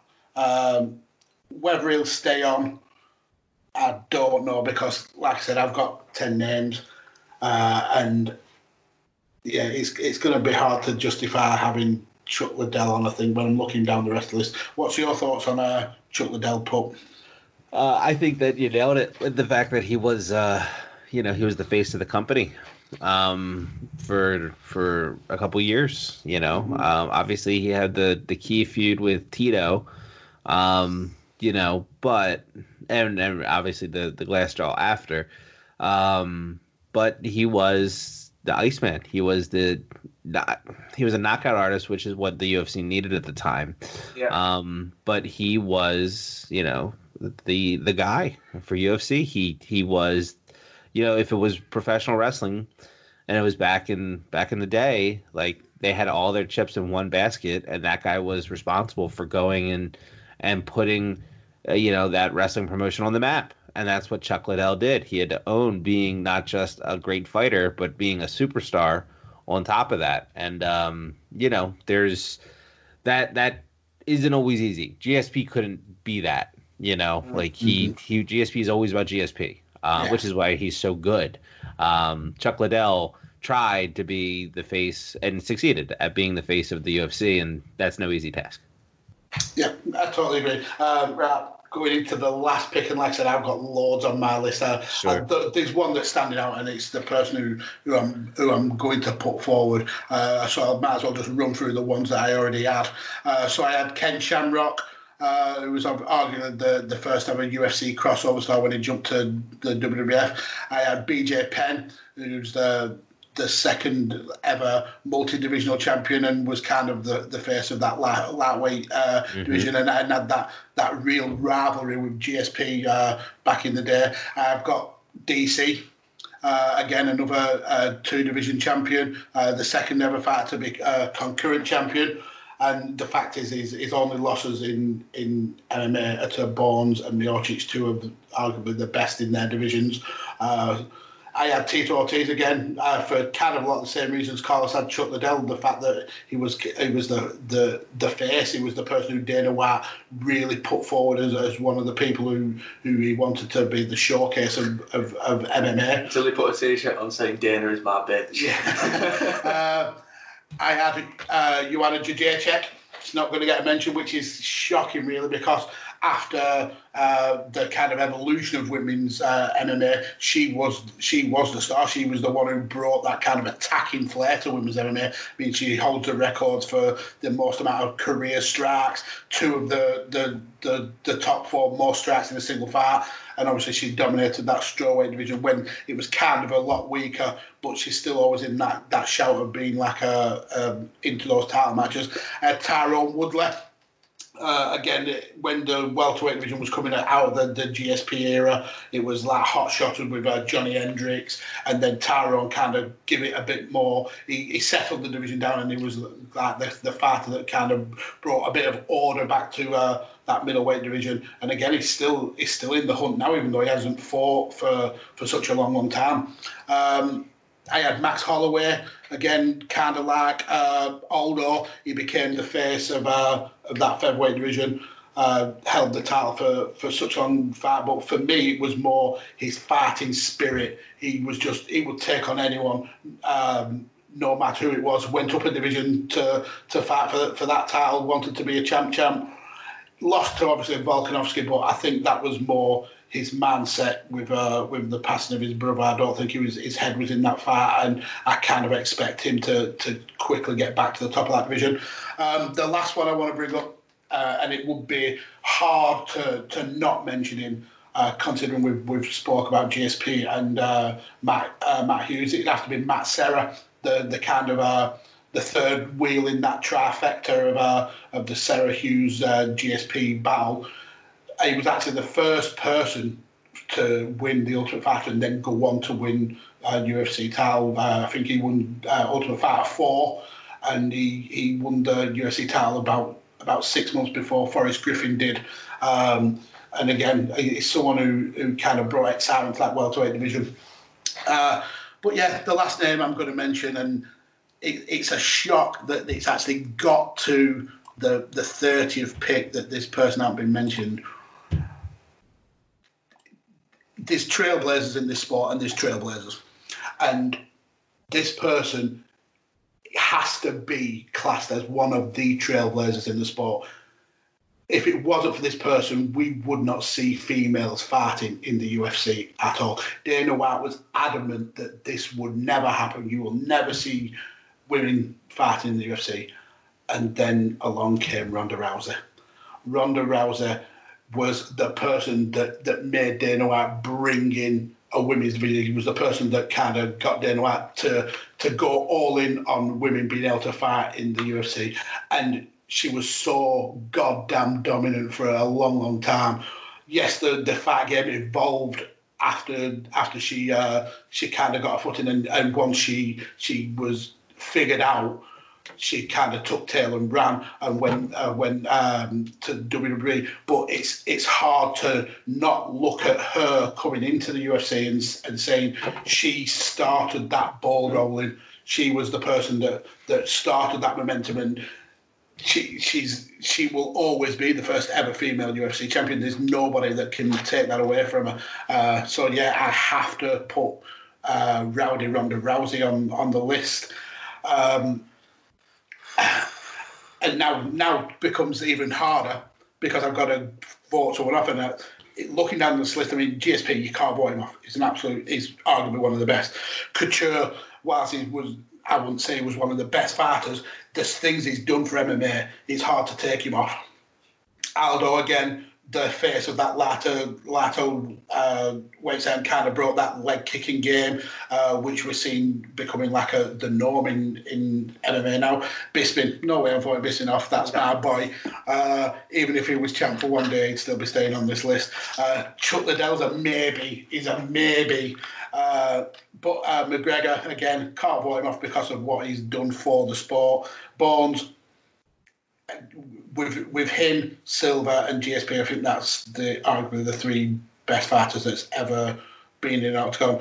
Dominick Cruz again, uh, whilst he's he might be on the chopping block, he has brought the fact that the that a, a, team was designed to stop Dominick Cruz being so dominant. It's hard to to justify that him going off. Uh, Silva can't go off. Absolutely great. Amanda Nunes t- took the Ronda Rousey um, uh, ball and absolutely with it and became so much more of a fighter than Ronda Rousey. So it's it's got to be Chuck. There's there's the only person who, who's standing out to me as, as someone who who I can justify taking off the list, and and it's because when he was around, he he had these other foils to to make him great. Whereas I think the the rest of the fighters they were head and shoulders above everybody else, aside from Michael Bisping, obviously, who is just our British, I think everyone else is head and shoulders above everyone else around them. That they stand out where Chuck Liddell kind of needed. He was kind of like one of a group of fighters who, who kind of made that division strong rather than being just the, the one best fighter. So I'm taking off uh, Chuck Liddell for Rowdy Ronda Rousey. Now, fire at me, guys. What do you think about that? Uh, what do you think? I uh, I'm 100% in agreement. Um, Ronda Rousey is still probably considered the biggest star that UFC has ever had, um, in my opinion, like mainstream wise. Uh, she built an entire division on on her work. Um, you know, she opened the door to uh, women in professional fighting. You know, at least again on a mainstream level. Uh, she was the biggest star UFC had. She made evented uh, pay per view cards. There's not much that she hasn't done. Um, is she the greatest fighter of all time? No, certainly not. Uh, that's Amanda Nunes. But as far as you know, the most important fighter, um, especially on the women's side, yeah, I think you got to give her that nod. Um, and she did it while being champion, so I think that she's perfectly appropriate to be in the top ten. Um, and that uh, you know, we just made it interesting, like waiting till the 30th pick to do so. like a real WWE draft. That's right. uh, Carlos, what's your thoughts on Rousey replacing Chuck Liddell and, and being in the top 10? Uh, yeah, it's hard to be mad at you because obviously with the, the top 10 we've got, it's hard to see who to take off, but I can see your reasoning through, uh, obviously, we're keeping. Uh, Jon Jones, GSP, the Anderson Silva, Amanda Nunes, keeping people like that on the list. And if you were to look at them, and if I were to have the pick, it probably would be the same. You'd have to take Chuck off, but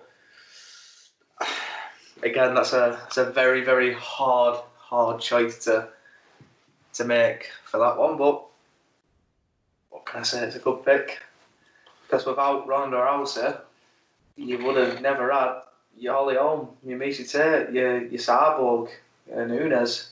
Mm-hmm. So it's, you can't say she wasn't the, well, Pup says she was the greatest women's fighter of all time, because that's Amanda Nunes, but she without her, there, there was no women MMA Yeah, in, in the UFC. Yeah, absolutely. Uh, so the the final and definitive top ten is uh, first pick, never even got replaced. Uh, GSP. Uh, then it was Randy Couture, uh, Jose Aldo, Michael Bisping, uh, Ron, Rowdy Ronda Rousey, Conor McGregor, Jon Bones Jones, Dominick Cruz, Anderson Silva, and Amanda Nunes. The breakdown of uh, of, of picks is uh, Carlos, you got one name on Nice one. Yeah, who's that? uh, Dominick Cruz. I'll Uh, take it. I got four names, and uh, winning the winning the uh, competition is put with five five names on, on the list. Pup, uh, you you've won technically. I went. Uh, I went too heavy too soon.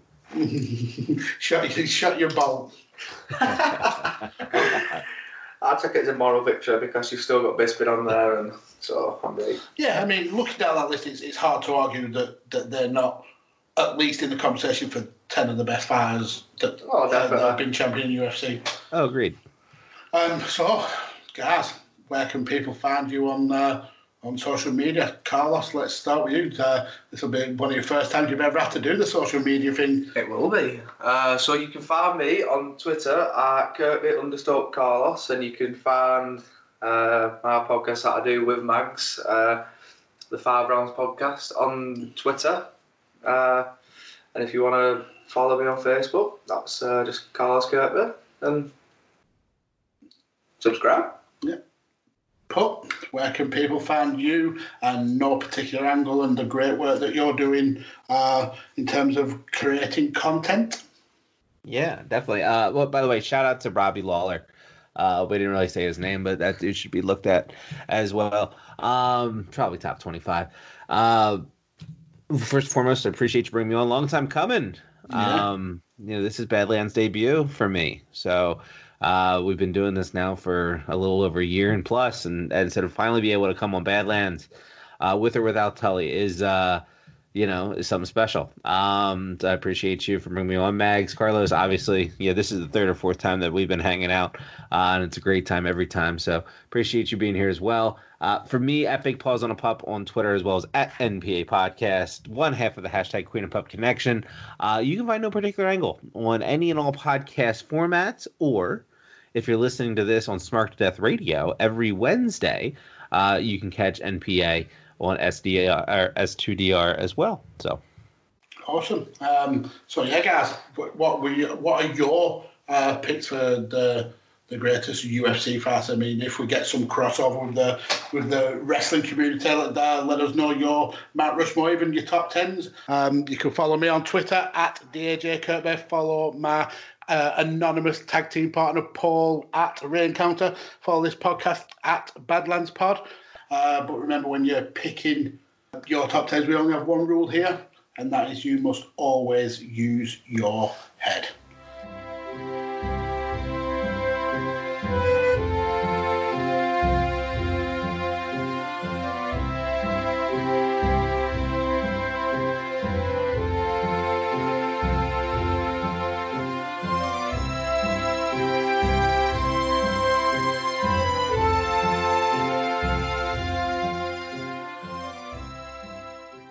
Thechairshot.com. Always use your head.